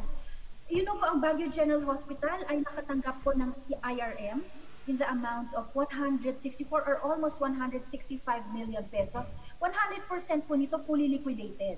Ibig Mm. sabihin, nagamit sa mga pasyenteng pumunta sa BGH at niliquidate na po nila ito sa PhilHealth, ni-report na po nila na nagamit ito sa lahat ng mga pasyente no, na pumunta sa kanilang ospital during this time of pandemic, whether they are for COVID patients or whether they are for all other patients uh, uh, uh, availing of the services of the said hospital. Okay. Ma'am Maggie, so ano po ang magiging hakbang ngayon ng uh, PhilHealth dahil ah, sabi po ninyo ah, fully liquidated po yung f- ah, pondo. Ang masaklap po dito, Ma'am Maggie, nung kainitan po ng issue, nakaladkad po ang pangalan ng PhilHealth, nakaladkad, nakaladkad po ang ah, ah, pangalan ng mga opisyal ng PhilHealth. So paano po natin ngayon lilinisin ang pangalan ng ahensya at yung pong ah, pangalan ng mga opisyal na nadungisan dahil po sa mga maling aligasyon? Talagang napakamali pong aligasyon yan. Nag-resign na po ang mga ibang opisyal. Marami po ang naka-suspended ngayon. Pero for something that they did not do, ano, it was really very unfair. Pero yun nga po, patuloy pa rin ang pag-audit ng ating COA at ganoon na rin ang, ng ating internal audit. Patuloy pa rin po ang kanilang pag-audit. At nakita naman po nila, na sila rin mismo nakita nila na intact po yung 15 billion. Na unti-unti po, nasa 95% na yung porsyento ng liquidation sa buong Pilipinas. No po? Napakasaklap nga po no na nag-resign, nag-resign yung iba. Uh, ito yung tinatawag nilang mga reformists who would like to make reforms in the entire PhilHealth system. No? Kaso, you know, when politics uh, gets uh, uh, uh, gets in the way of all of this, napakadumi na po ng mga pangyayari. And you know, 2022 is just around the corner. So, katulad din po siguro ng nangyari sa ABS-CBN. Mm. You know, pareho po tayong naging, sit- naging sitwasyon, no? So, um, wag po silang mag-alala dahil kami po sa PhilHealth, malinis po talaga ang aming konsensya, no? We just, uh, internally, ano po, siguro there are some bad eggs, no? But internally, I could say because I've been here for more than 20 years, and I could say na relatively malinis po ang puno. Pagdating nga po sa procurement namin, talagang napakahigpit namin pagdating sa procurement every detail of procurement talagang sin tinitingnan namin na mabuti upang makit, ma, ma, ma-ensure natin na walang nasasayang na, na, na pondo ng mamamayan natin. Mm-hmm. Well, and I could also say that in other regions, no, kasi nakikita ko naman, naririnig ko naman in our discussions with my counterparts na talaga pong napaka-stricto ng pag-handle ng pondo ng ating mga kababayan. No?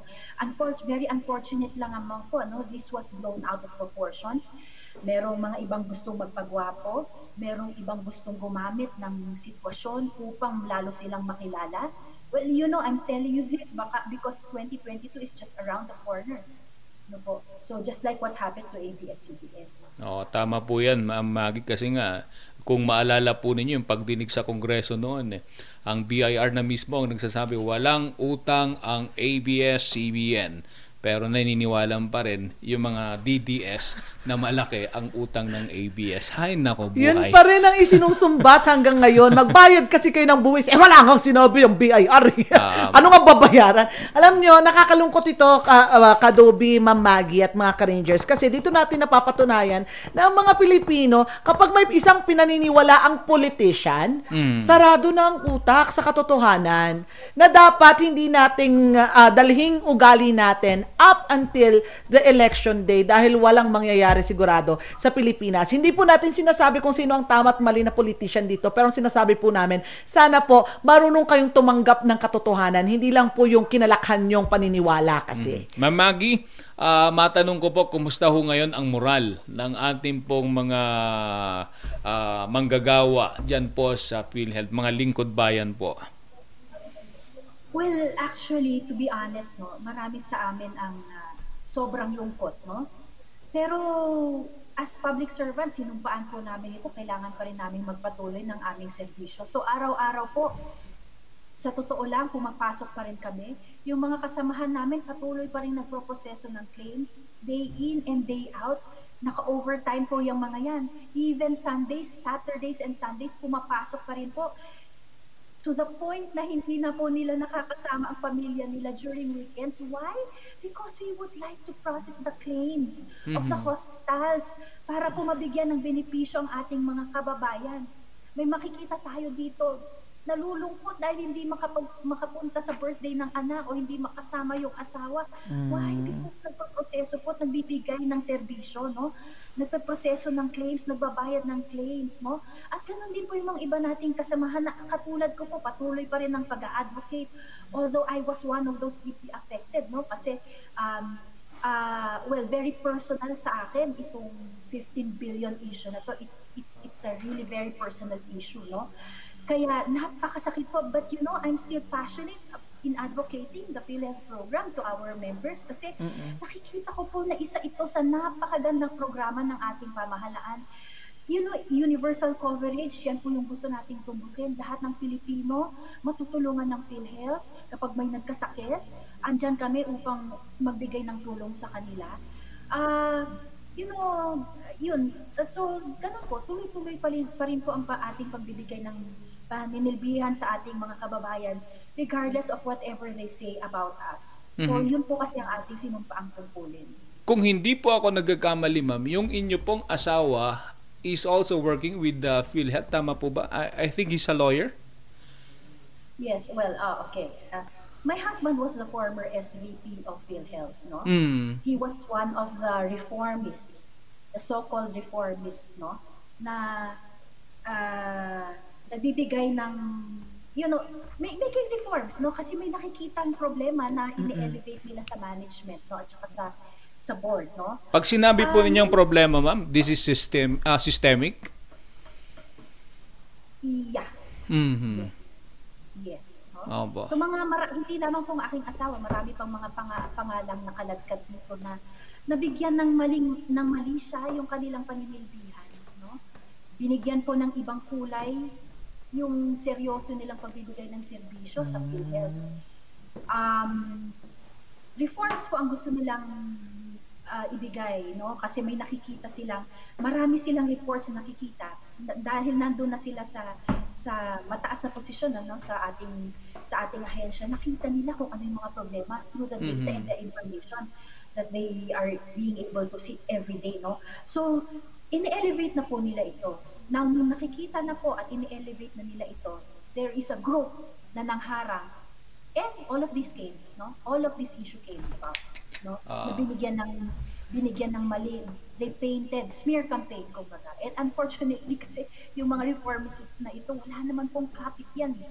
they just bank on what they see wala naman po they just bank on their the the, the role that they have to play in PhilHealth Mhm. yun po eh. eh unfortunately um, things turned out differently Ganon talaga man pag ah, gusto mo ng tama, ah, pinapatanggal ka sa pwesto o di kaya tinatanggalan ka ng mikropono. Hmm. Ginagawa, tinatanggalan ka ng prangkisa. Nga. and eventually they will see the real score. Mhm. They will really see Mhm. the real score, no? The kung maki- yeah, katulad nito, nakita naman po natin na it's not lost. Nagamit po ito ng ating mga kababayan. Yes. Okay. O siguro, yung mga matitigas ang ulong hindi naniniwala, si kalkalin na rin po nila, ipakita nyo po lahat siguro ng mga records, ng mga dokumento. Ma- mag, ano sila, overnight sila, tutukan nila, tingnan nila, i-calculate nila kung tama po yung pagka-calculate nyo. Okay, para po sa akin, Ma'am Maggie, sa hindi matapos-tapos po na issue na ito sa PhilHealth, paano naman po kayo nagtutulungan dyan sa loob? Lalo na po kayo, may personal po kayong, ah, personal po kayong apektuhan ng isyong ito, kayo po mag-asawa. Paano po yung work relationship nyo naman dyan po sa loob?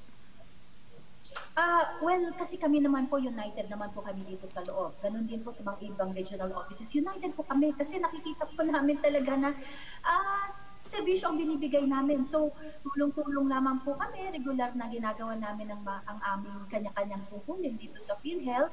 At ah, yun po, as much as possible, we don't try to get affected. Now, ah, siguro sa akin, personally, I have, I have mastered the art of really uh, separating my personal life with uh, my professional life. So, Mm-mm. kaya ko pa rin pong magtrabaho sa PhilHealth na taas noo at uh, malinis ang aming konsensya na wala pong nawawalang pondo at ito po ginamit natin para sa ating mga kababayan. Ano po? So, yun lamang po ang nangingibabaw sa amin. Pagpasok namin sa opisina everyday at paglabas ng opisina everyday, we are walking PhilHealth. Yun po ang yun po ang minomold namin sa bawat isa dito. We are PhilHealth and we, pro- we should provide services to our countrymen to the best of our abilities. Mhm. Ma'am Maggie, ah, para po sa kalaman po ng ating mga kababayan, ah, kung naglabas po ng pondo ang PhilHealth para po sa mga ospital, in this case, yung halimbawa dito po, case in point sa Cordillera po, sinabi po ninyo kanina, 471 million pesos po ang ibinigay sa mga ospital sa Cordillera. Gaano ho ba katagal na dapat ma-liquidate yung pong pondo na ibinigay sa kanila ng PhilHealth, ma'am? Ah, actually, ang, ang ngayong Marso po, dapat liquidated na po sila, ano? Ah, meron na lang kaunti. Siguro there are 1, 2, 3, 4, 5, limang ospital na lamang po na kunti-kunti na lang po yung kailangan nilang i-liquidate. Siguro po meron lang silang administrative issues po sa liquidation, ano? Kasi po with the pandemic, mahirap po yung basahan ng mga documents. Pero ah, I would like to say na here in the Cordillera, 97.42% na po ang total liquidation natin dito sa Cordillera. So basically, halos lahat na po ay nakapag-liquidate. Ah, siguro may 2 point something percent na lang na ospital at hindi pa nakakapag-liquidate. Liquidate. And basically, I would say that this is due to some administrative matters na kailangan lang po nilang ayusin sa kanilang Mhm. ah, panig. Okay. Meron ho bang ipinapataw na sanction ang uh, PhilHealth ma'am kung halimbawa ang isang ospital po uh, failed to uh, uh, submit its liquidation uh, doon po sa itinakdang oras? Uh, well, ano kasi itong mga os- uh, ospital na ito, nagja-justify lang naman sila, no? So, Mm. kailangan lang natin ng reason kung bakit nadidelay yung lang kanilang justification. So, they just have to explain, no? Kasi kung valid naman po yung kanilang explanation, eh, nakikinig naman po tayo kasi sila naman po ay ating partner no sa pag-implement nitong National Health Insurance Program. Ngunit, kung totally talaga pong they did not liquidate, they will be questioned not only by PhilHealth but by COA. COA, I other- should say, apa. and, uh, yeah. Opo, and other agencies no na nag-check at uh, nag uh, nag nag uh, ng paggastos ng ating pondo ano. Hindi lamang maaring yung kanilang local government unit ay maaring makita alam na rin halimbawa kung itong itong hospital ay managed by the LGU. Bakit kaya itong respective hospital na to ay hindi pa nakakapag-liquidate? So, they will be questioned, no? But if we see that uh, with their with their justification, kung valid naman po yung justification nila, we will give them siguro an extension of for their liquidation. Okay. Panghuling question po, ah, ano po yung target date po ng PhilHealth para po lahat ng mga ah, hospital sa buong Pilipinas na nabigyan po nitong 15 billion ay dapat ah, ah, fully compliant na po sa mga itinakdang regulasyon pagdating po sa liquidated ah, liquidation ng mga pondong na ibigay sa kanila, ma'am. Ba- dapat mo by March liquidated Okay. na. By Okay. March liquidated na po. Well, gusto ko lamang pong idagdag ano, na meron pong sulat ang Os- Asosasyon ng mga Ospital sa Pilipinas na they are thanking PhilHealth for the IRM. No, kasi without the IRM, hindi na rin po siguro nila hindi na rin nila alam kung paano kikilos with this pandemic and with the influx of patients na sobra so ah, na, na because of this uh, pandemic ay hindi na nila alam kung paano i-manage din yung kanilang kanilang pag-aasikaso sa kanilang respective hospital. So, nagpapasalamat din po tayo sa mga nasabing hospital because nakita nila kung ano yung value ng IRM. So, Okay. salamat po sa kanila. Panghuling question po, ano po ang inyong mensahe sa mga congressman na nambalahura po sa PhilHealth? yung po mga nag-political grandstanding, ma'am. Lalo na po yung nakapiloka. Sorry. mm. Gusto ko po sabihin sa kanila na ah, magandang umaga sa kanila Mhm. at ah, well, I hope that they continue to do their best to serve their countrymen to the best of their abilities. Yun lamang po at ah, sana ay totoo sa kanilang totoo sa kanila yung serbisyong ginagawa nila at hindi lamang po ito dahil sa pamumulitika. Opo. Sana serbisyong totoo lamang po, no? Walang politika. Yes. Ah. Natahimik na tayong tatlo. Parang sa kabila yun, ah. Oo nga eh. Kasi gusto ko sanang uh, dugtungan ng ahem! Excuse me po. Mhm. Maraming maraming salamat po, Ma'am Maggie. Marami ako natutunan sa inyo ngayon, Ma'am Yes, Maggie. well In fairness, explained salamat po. Sana po naintindihan rin po niya ng mga hindi pa rin umiintindi po sa isyong ito at sana matapos na po. Ano, kung ayaw niyo pa rin pong maniwala, pumunta po tayo sa PhilHealth at hingin po natin sa kanila yung photocopy po nung liquidation po ng mga hospital nang matigil po tayo. Maraming maraming salamat, Ma'am Maggie! at, at sana, alam po ninyo, Ma'am Maggie, sana eh, lahat po ng mga government agencies ay ah, magkaroon po ng kagaya po ninyong communicator na Mm. malinaw Mm-mm. at ah, maayos magpaliwanag ng mga bagay-bagay na mahirap intindihin. True. Ah, maraming salamat po. Ma'am Maggie, thank you. Mag-ingat po kayo dyan sa PhilHealth. Oh, ayan na ha! Mga ka-Rangers, malinaw pong inexplain ng, ah, Phil, ah, ng Public Affairs Head po ng PhilHealth Cordillera. Kung kayo po dito sa Cordillera, nagtataka kung saan po, na, ah, saan po napunta, panoorin niyo po ulit tong episode na to. I-post niyo doon po sa pagpapakita natin ng mga hospitals o mga healthcare facilities kung saan po na-distribute ang 15 billion na yan. Okay, nahanapan na. Okay, anong Nahanap ulit- anong ah, susunod nating hahanapin? Maghanap tayo ng healthy na pagkain. Gusto ko yan. Para sa iyo yan. Para sa akin to. Gaano ba kayo kasigurado na inyong mga kinakain ay nutritious mga ka-Rangers? Pag-uusapan po naman natin ang tungkol sa nutrisyon sa pagbabalik ng Morning Balitaktakan!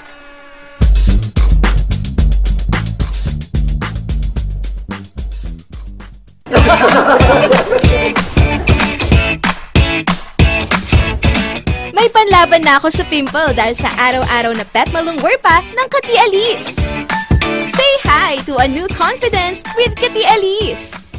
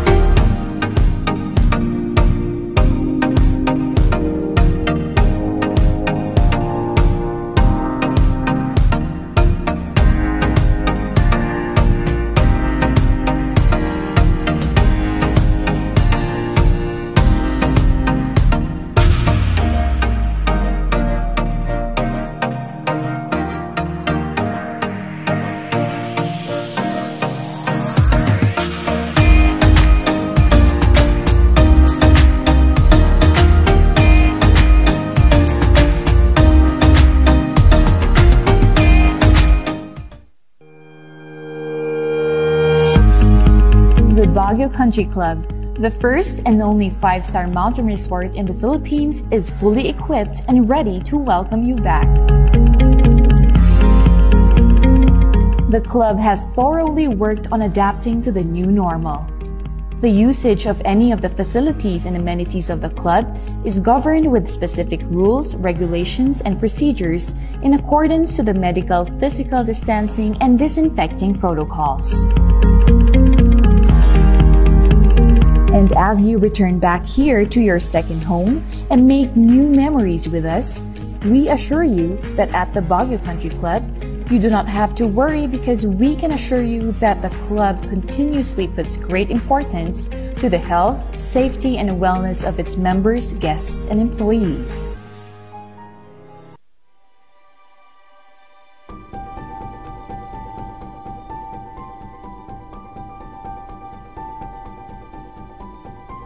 Alam naming nag-aalala ka. Kaya ginagawa namin ang lahat ng aming makakaya.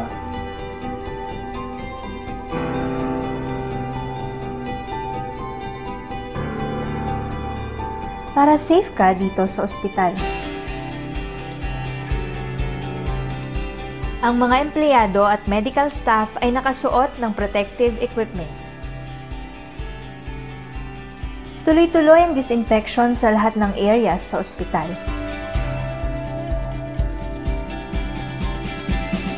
Sinisiguro din na may tamang social distancing ang mga pasyente. Ang bawat pumapasok, kinukuha ang temperatura at mga detalye para sa contact tracing. Hiwalay ang lugar sa mga regular na check-up o procedure. At sinisiguro ang mga equipment at kwarto ay sterilized at malinis.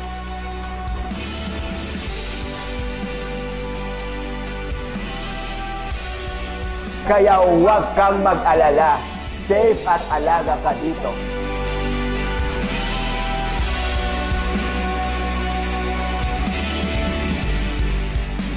Dito sa Lorma Medical Center, naghanda kaming magbigay serbisyo nitong bagong panahon para sa iyo at para sa pamilya mo.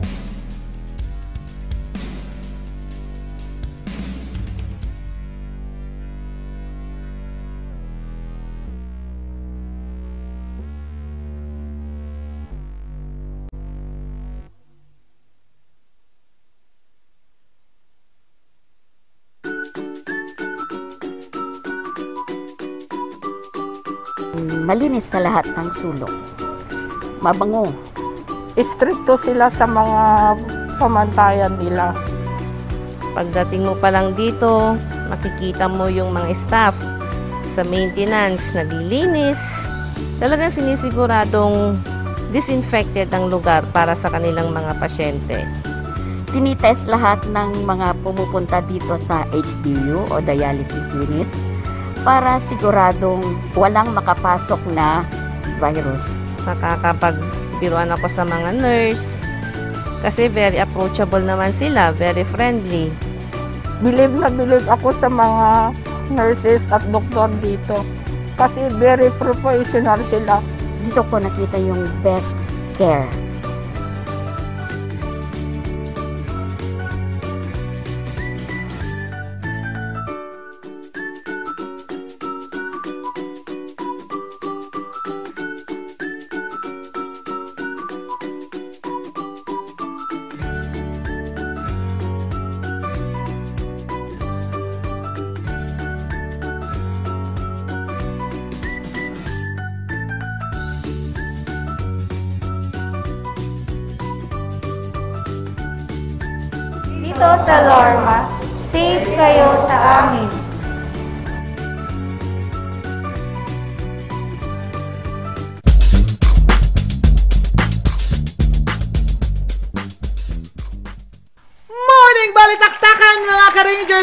Ang tambalang Grabe!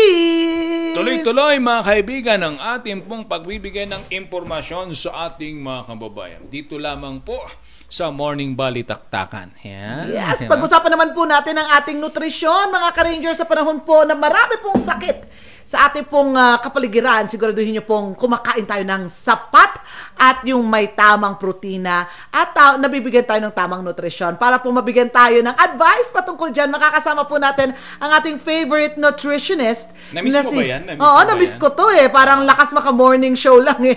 Makakasama po natin ang isang nutritionist na kilala sa buong Cordillera, Ma'am Letty Degay. Hello, Ma'am Letty. Yes, good morning. Talaga naman buong Cordillera. Oo naman, ma'am. Ang, ang linaw ah. Ma'am Letty, kumusta na po kayo? Hindi po kayo tumatanda. Malinaw ba? Opo. Kita-kita talaga. Ay, Opo, oh. ma'am. Naka-live ka na, ma'am. Naka-live ka na. Ano yung kina... Ah, wow, Yeah. banana. Bon- ano bang tama? Banana or bonono? Banana. Banana. Bahala na, basta saging sa atin yan. Okay, Ma'am Letty, diretso po tayo sa ani- ating unang tanong. Yan. Sa dinami-dami po talaga ng mga sakit ngayon, ano po dapat yung mga, pwede po ba tayo magbigay ng kahit mga major food na makakapag-supply po sa ating katawan ng nutrisyon na kailangan po nito? Ano kasi eh, hindi yung mga sinasabi nila na dapat ganito lang kainin mo, dapat ito, hindi natin pwedeng i-single out yung food para yun na yung kakainin natin, inlalakas natin. Kasi yung mga pagkain natin is they come, yung parang tumut, nagtutulungan sila sa isa't isa. So, we go for dapat mga gulay at prutas. Mhm. Kasi yung vitamins and minerals nakukuha lang sa prutas at gulay. Vitamins and minerals are not stored inside our body, kaya yan siya every day. Ibig sabihin, every meal dapat may gulay or may prutas na kinakain natin. Strictly po ito, Ma'am Letty, na dapat po bawat meal sa lunch, ah, sa breakfast, lunch, and dinner, may kasama pong gulay or prutas. Paano po Oo, pag... kasi ito yung Yes, ma'am. Sorry, sorry. Kasi yung vitamins natin is ito yung nagme-maintain tsaka nagre-repair.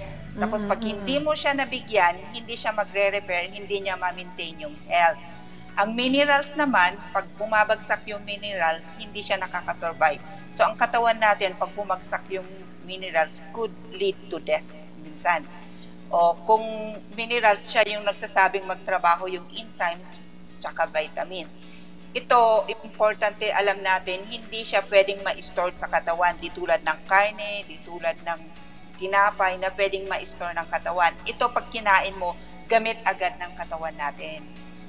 Mm, So, na- nagagamit agad. So, na- nawawala rin kaya kailangan po talaga mag-store tayo na mag-store hanggat, pa- hanggat maaari. Kaya supply ka ng supply. Supply ng supply. Okay, Ma'am Letty, alam niyo po sa panahon po ngayon ng pandemya, marami po yung talaga nagkaroon ng mental health ah, issues. Kaya po, ano po kaya yung mga pwedeng mga pagkain to supply naman mga ano, pampaganda ng pag-iisip, mga ganyan, para po hindi naapektuhan po ang ating mental health o mga utak nating punong-puno ng problema. Correct. Alam mo yung kasi ano, yung kung napansin nyo nung kas- last year, March, kasagsagan ng pandemic, nag-lockdown tayo. So, lahat ng halos pagkain is galing sa relief goods. Sa relief goods, ang laman nun are ca- canned goods, mga noodles, and those are the sources of our refined sugar, our trans uh, trans fat. Yung epekto ng mga ito kasi, it can lead to yung tinatawag natin na depression. So after a month, month na yun yung nakakain nila, lumabas na yung mga post-post nila sa mga Facebook, yung mga naririnig natin na increasing yung depressed, maraming na depressed, maraming cause of anxiety, ganyan. So nakikita natin na may effect yung mga foods na na take na kain nila during yung nakulong sila sa loob ng bahay. Na pag nakikita naman natin sa balita is tinatapon yung mga gulay. Sayang din yun. Sana yun yung pampalakasan na ng ating ano, sustansya during the pandemic. Pero ang kinakain ng tao, yung mga canned foods, yung mga kung ano-ano dyan na matataas na asukal, biscuit, mga ganon. So, to uh, boost our mood, ganon din yung mga gulay at prutas. Pero, itlog is board source kasi a protein. Yung protina is yun yung powerhouse ng ating immune system. Mhm. Yung immune system natin is nakadepend. So, the mackerel is good din na source of omega-3 fatty acid. Uh, associated sa, sa symptoms din ng anxiety and depression. So maganda siya. And then salmon or salmon, Tagalog. Maganda rin siya at omega and brain booster din siya. And then we have the freelance, ay free run, tawag nila yung hindi, yung, ano yun? Yung parang animal na gala. Yung dog. Pusang gala. Para Yan. hindi siya fit. Oh, yung, ah. hindi siya, tawag nun, hindi siya kumakain ng mga feed or yung mga natural yung nakakain. Yeah. Mm. And then we have yung peas natin. It's good also for those are depressed kasi mayaman din sa source of our vitamin B. Vitamin B is good also to boost our immune system kasi siya yung tumutulong para makaiwas tayo sa mga infection. And then we have broccoli. Broccoli is good kasi mataas sa chromium. Uh, transmitter siya ng ating brain cells din. And then, if you are rich, if you can afford, pistachio is nice also as source of our vitamin B. Tsaka, it helps in the boosting of our mind. Parang ganyan. Siyempre, iwasan natin sa dip- pag depressed ka, yung mga, ano ba yung favorite yung kinakain? Chichirya. Sabi ni Sir Dob, o chichirya, sabi ni Sir Dobby kanina, college na nung naka natikman niya yung favorite food niya. Jollibee. Bless ka, Sir Dobby. Oo, bless ka kasi kokonti yung toxic na pumasok sa katawan. Yun. Kaya maganda Ang maging mahirap eh. Yes, true. Kasi gulay-gulay lang siya. Mm. Ang fast food natin is a source of tatlo yan yung nakukuha natin pagkain sa ating fast food. They are very high in fat, they are very high in sugar, and very high in salt.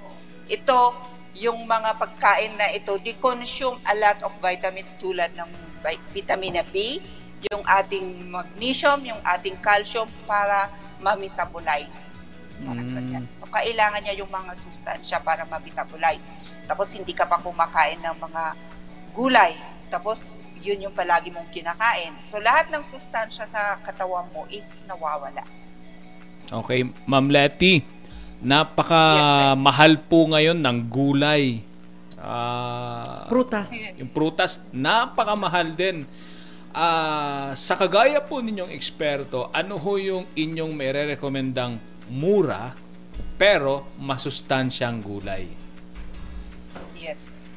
Marami naman, yung mga dahon-dahon is pwede natin itanim. Kamote, sayote, Mhm. libre yun. Pwede yung mga yun yung alternative pag Tsaka pag tumaas kasi yung presyo ng gulay, hindi naman sabay-sabay ng klase ng gulay is mataas eh. Mm. So doon ka sa mas mura. Kunwari nung nagtaas yung repolyo, carrots, pipino, so nag-stop muna ako for juicing. Pwede naman yung kangkong, pwede naman yung malunggay, sayote, mas mura nun. Pag tumaas naman yung presyo ng mga to, doon ka naman sa mas murang gulay. So everyday, may supply ka pa rin gulay. Mm. Sa prutas po, Ma'am Letty. In season ngayon yung ating, ano pa ngayon, mangga. Mangga. Ano ba, star apple, yes. Oo. Those are rich in vitamin C. Vitamin C, maganda rin yun to boost our immune system. Yan, yan yung natural defense natin eh. Yan yung tumutulong para mawala yung dumi sa ating katawan. Papaya, pinya, in season yan, vitamin C yung mga yan. Mm-mm-mm. Citrus fruits, strawberries, o March ngayon. Yes. Ma'am Letty, kailangan po ba may ano rin, may tamang portion o may tamang dami ng pagkain po sa gulay at saka prutas? Kunwari lang po ha sa prutas, kung hindi ako nagkakamali, magandang klase po ng mangga ngayon na matatamis, ah 150 pesos per kilo yan, kadobi. So sa isang kilo ng mangga ngayon na hinog, tatlong piraso lang yan. Eh, syempre, marami kayo sa pamilya. Sapat na po ba yung isang pisngi lang nung uh, mangga, pagkakain ko po? Nabibigyan na po ba ako ng sapat na nutrisyon nito?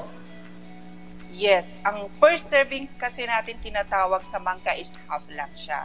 So, yung isang mangga, dalawa kayong maghati nun. Nakuha Mm-mm. nyo yung supply ng prutas na kailangan nyo in one meal. So, Mm. tinatawag natin kasi dyan is yung moderation, variety, and balance. Ang pagkain natin, moderation, ibig sabihin, kainin mo lang yung tama na kailangan ng katawan mo. Uh, variety is yung iba't ibang klase. Yun nga sabi ko, kailangan ng katawan natin masuplayan kasi 42 vitamins and minerals, 42 na sustansya or more than ang kailangan niya to function properly in a day. Tapos Mm. yung balance is meron ba dyan yung carbohydrates, uh, meron ba siyang protina, meron ba siyang fat. Dito Mm-mm. sa Cordillera kasi, uso pag yung pagkain natin, karni-karni umaga, karni sa hapon. So, Mayaman. wala siyang balanse. Oo. Mm, mm, mm. Tapos, nag, pag nag-party ka, merong spaghetti, merong pansit, meron, so lahat carbs, hindi siya balance. Mm-mm, So, ito mm-mm. yung, meron akong plato dito. Oh. Okay, yan. Yan, yan, yan. Ay, palitan. Tama po, tama. Tama yan. po. Ayan. Yes, nakikita po namin. Ito yung guide natin. Ito yung pinggang Pinoy natin. So, pag nakikita natin sa picture, mas yung halos half ng plato is ang laman niya is gulay. And then yung ating half cup na rice. And then yung ating protina. Mm, so, pag nilagyan natin yan, o, meron ba ako? O, ayan. A piece of atin sa protina, a piece of yung Kita Karne. ba? Yes Opo, po, kitang opo, kita po. kita po. O, patty. Yes, Tapos, karne. Meron tayo asparagus. Wow, Mas asparagus. yan kasi half.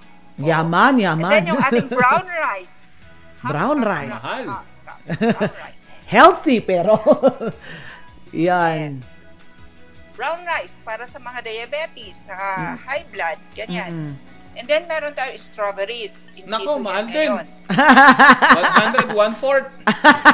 Ay, mahal pa rin ba? Opo. Maalala ko nung March last year, bumagsak yung presyo kasi walang bibili. Noon po yun. 380 ang per kilo niyan. Pero kung utay-utay, 100 Kaya na, po. inaisip ko March ngayon, baka marami in season. Okay. Apa, apa. Ayan. Oo. So, Ang yan ang perfect meal. Dito is, yes. And then, of course, we have our drink. Pwede na ito yung breakfast mo. Ayun. Ano yung Yan naman na yung yung drinks niya, ma'am? It could be choco... Ano to, brown?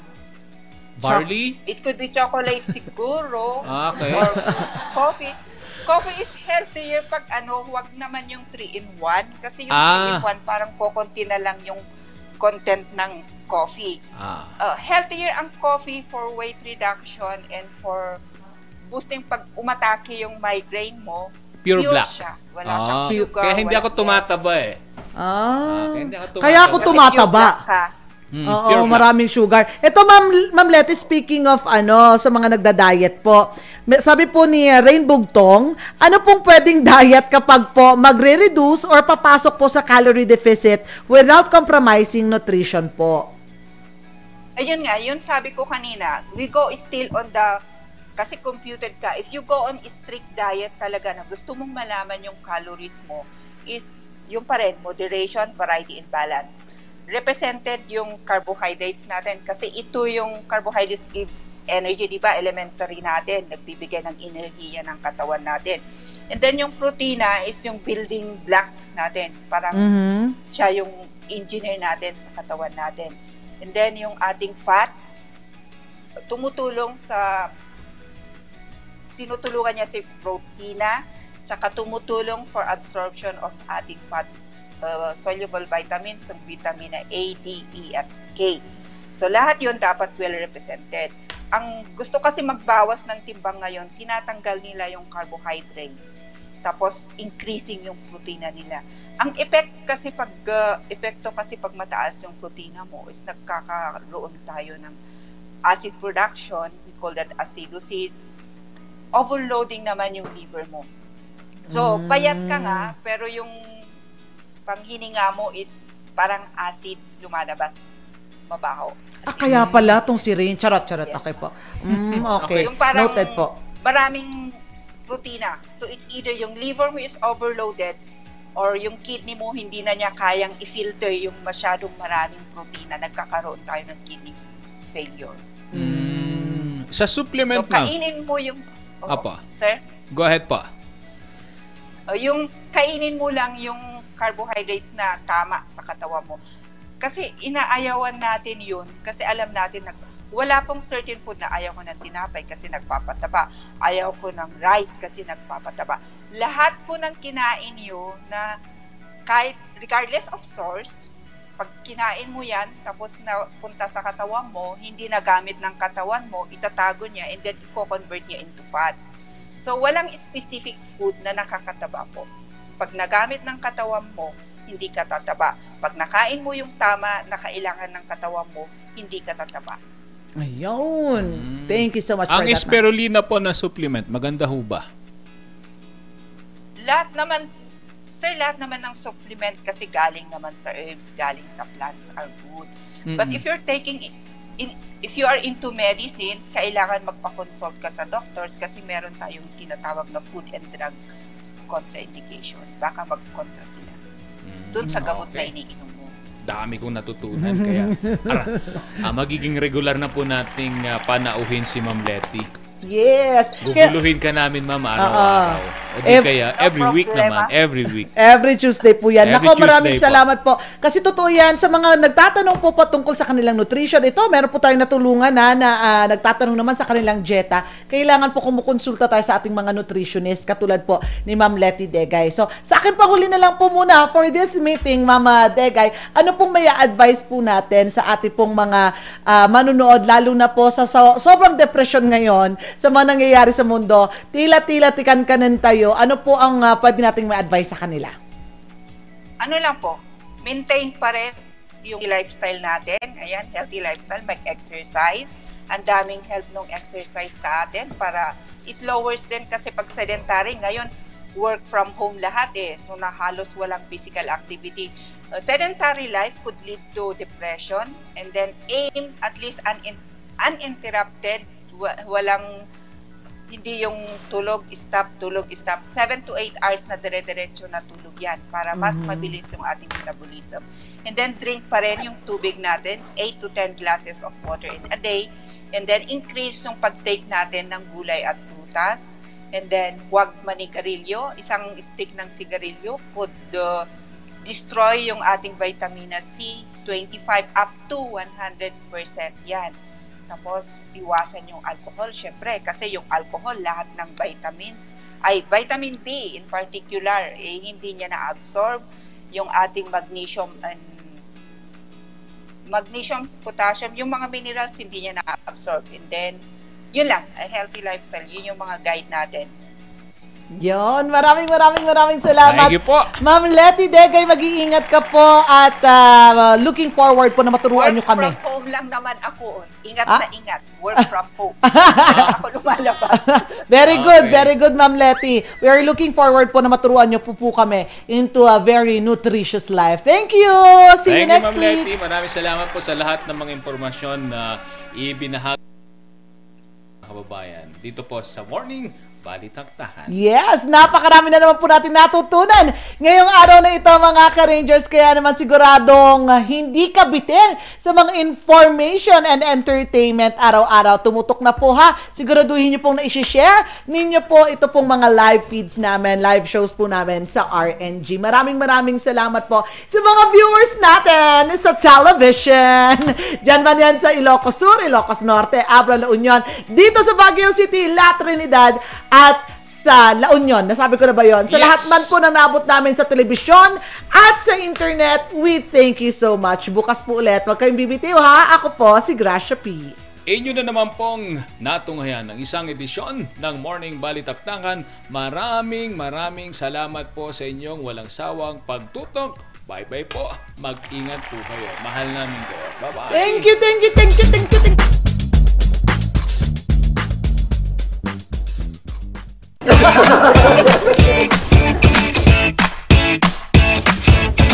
May panlaban na ako sa pimple dahil sa araw-araw na pet malungwer pa ng Kati Alice.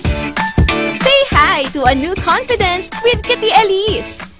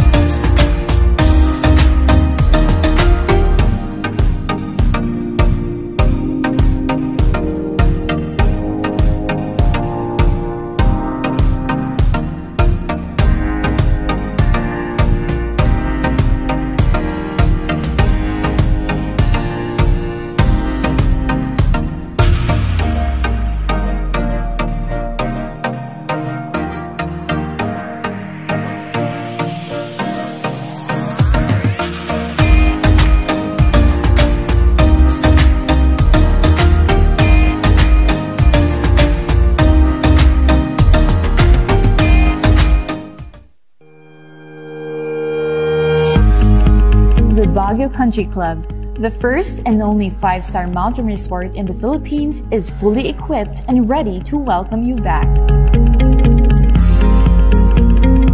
The club has thoroughly worked on adapting to the new normal. The usage of any of the facilities and amenities of the club is governed with specific rules, regulations, and procedures in accordance to the medical physical distancing and disinfecting protocols. And as you return back here to your second home and make new memories with us, we assure you that at the Baguio Country Club, you do not have to worry because we can assure you that the club continuously puts great importance to the health, safety, and wellness of its members, guests, and employees.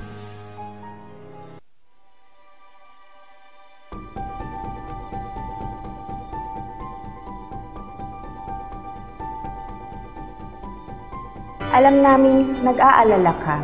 Kaya ginagawa namin ang lahat ng aming makakaya.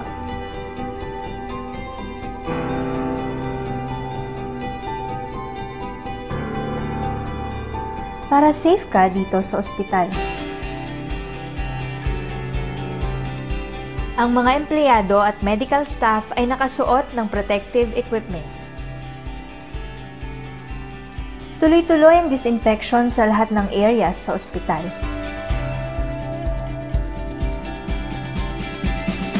Sinisiguro din na may tamang social distancing ang mga pasyente. Ang bawat pumapasok, kinukuha ang temperatura at mga detalye para sa contact tracing. Hiwalay ang lugar sa mga regular na check-up o procedure. At sinisiguro ang mga equipment at kwarto ay sterilized at malinis.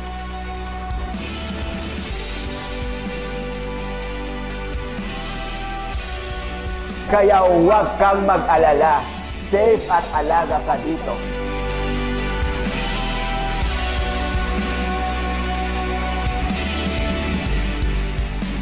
Dito sa Lorma Medical Center, nakahanda kaming magbigay serbisyo nitong bagong panahon para sa iyo at para sa pamilya mo.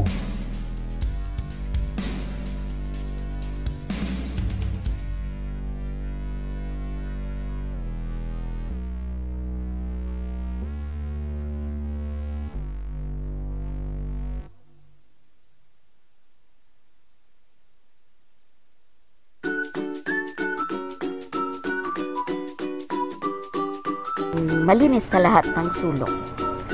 Mabango. Stricto sila sa mga pamantayan nila. Pagdating mo pa lang dito, makikita mo yung mga staff sa maintenance, naglilinis. Talagang sinisiguradong disinfected ang lugar para sa kanilang mga pasyente. Tinitest lahat ng mga pumupunta dito sa HDU o dialysis unit para siguradong walang makapasok na virus. Nakakapagbiruan ako sa mga nurse kasi very approachable naman sila, very friendly. Believe na believe ako sa mga nurses at doktor dito. Kasi very professional sila. Dito ko nakita yung best care.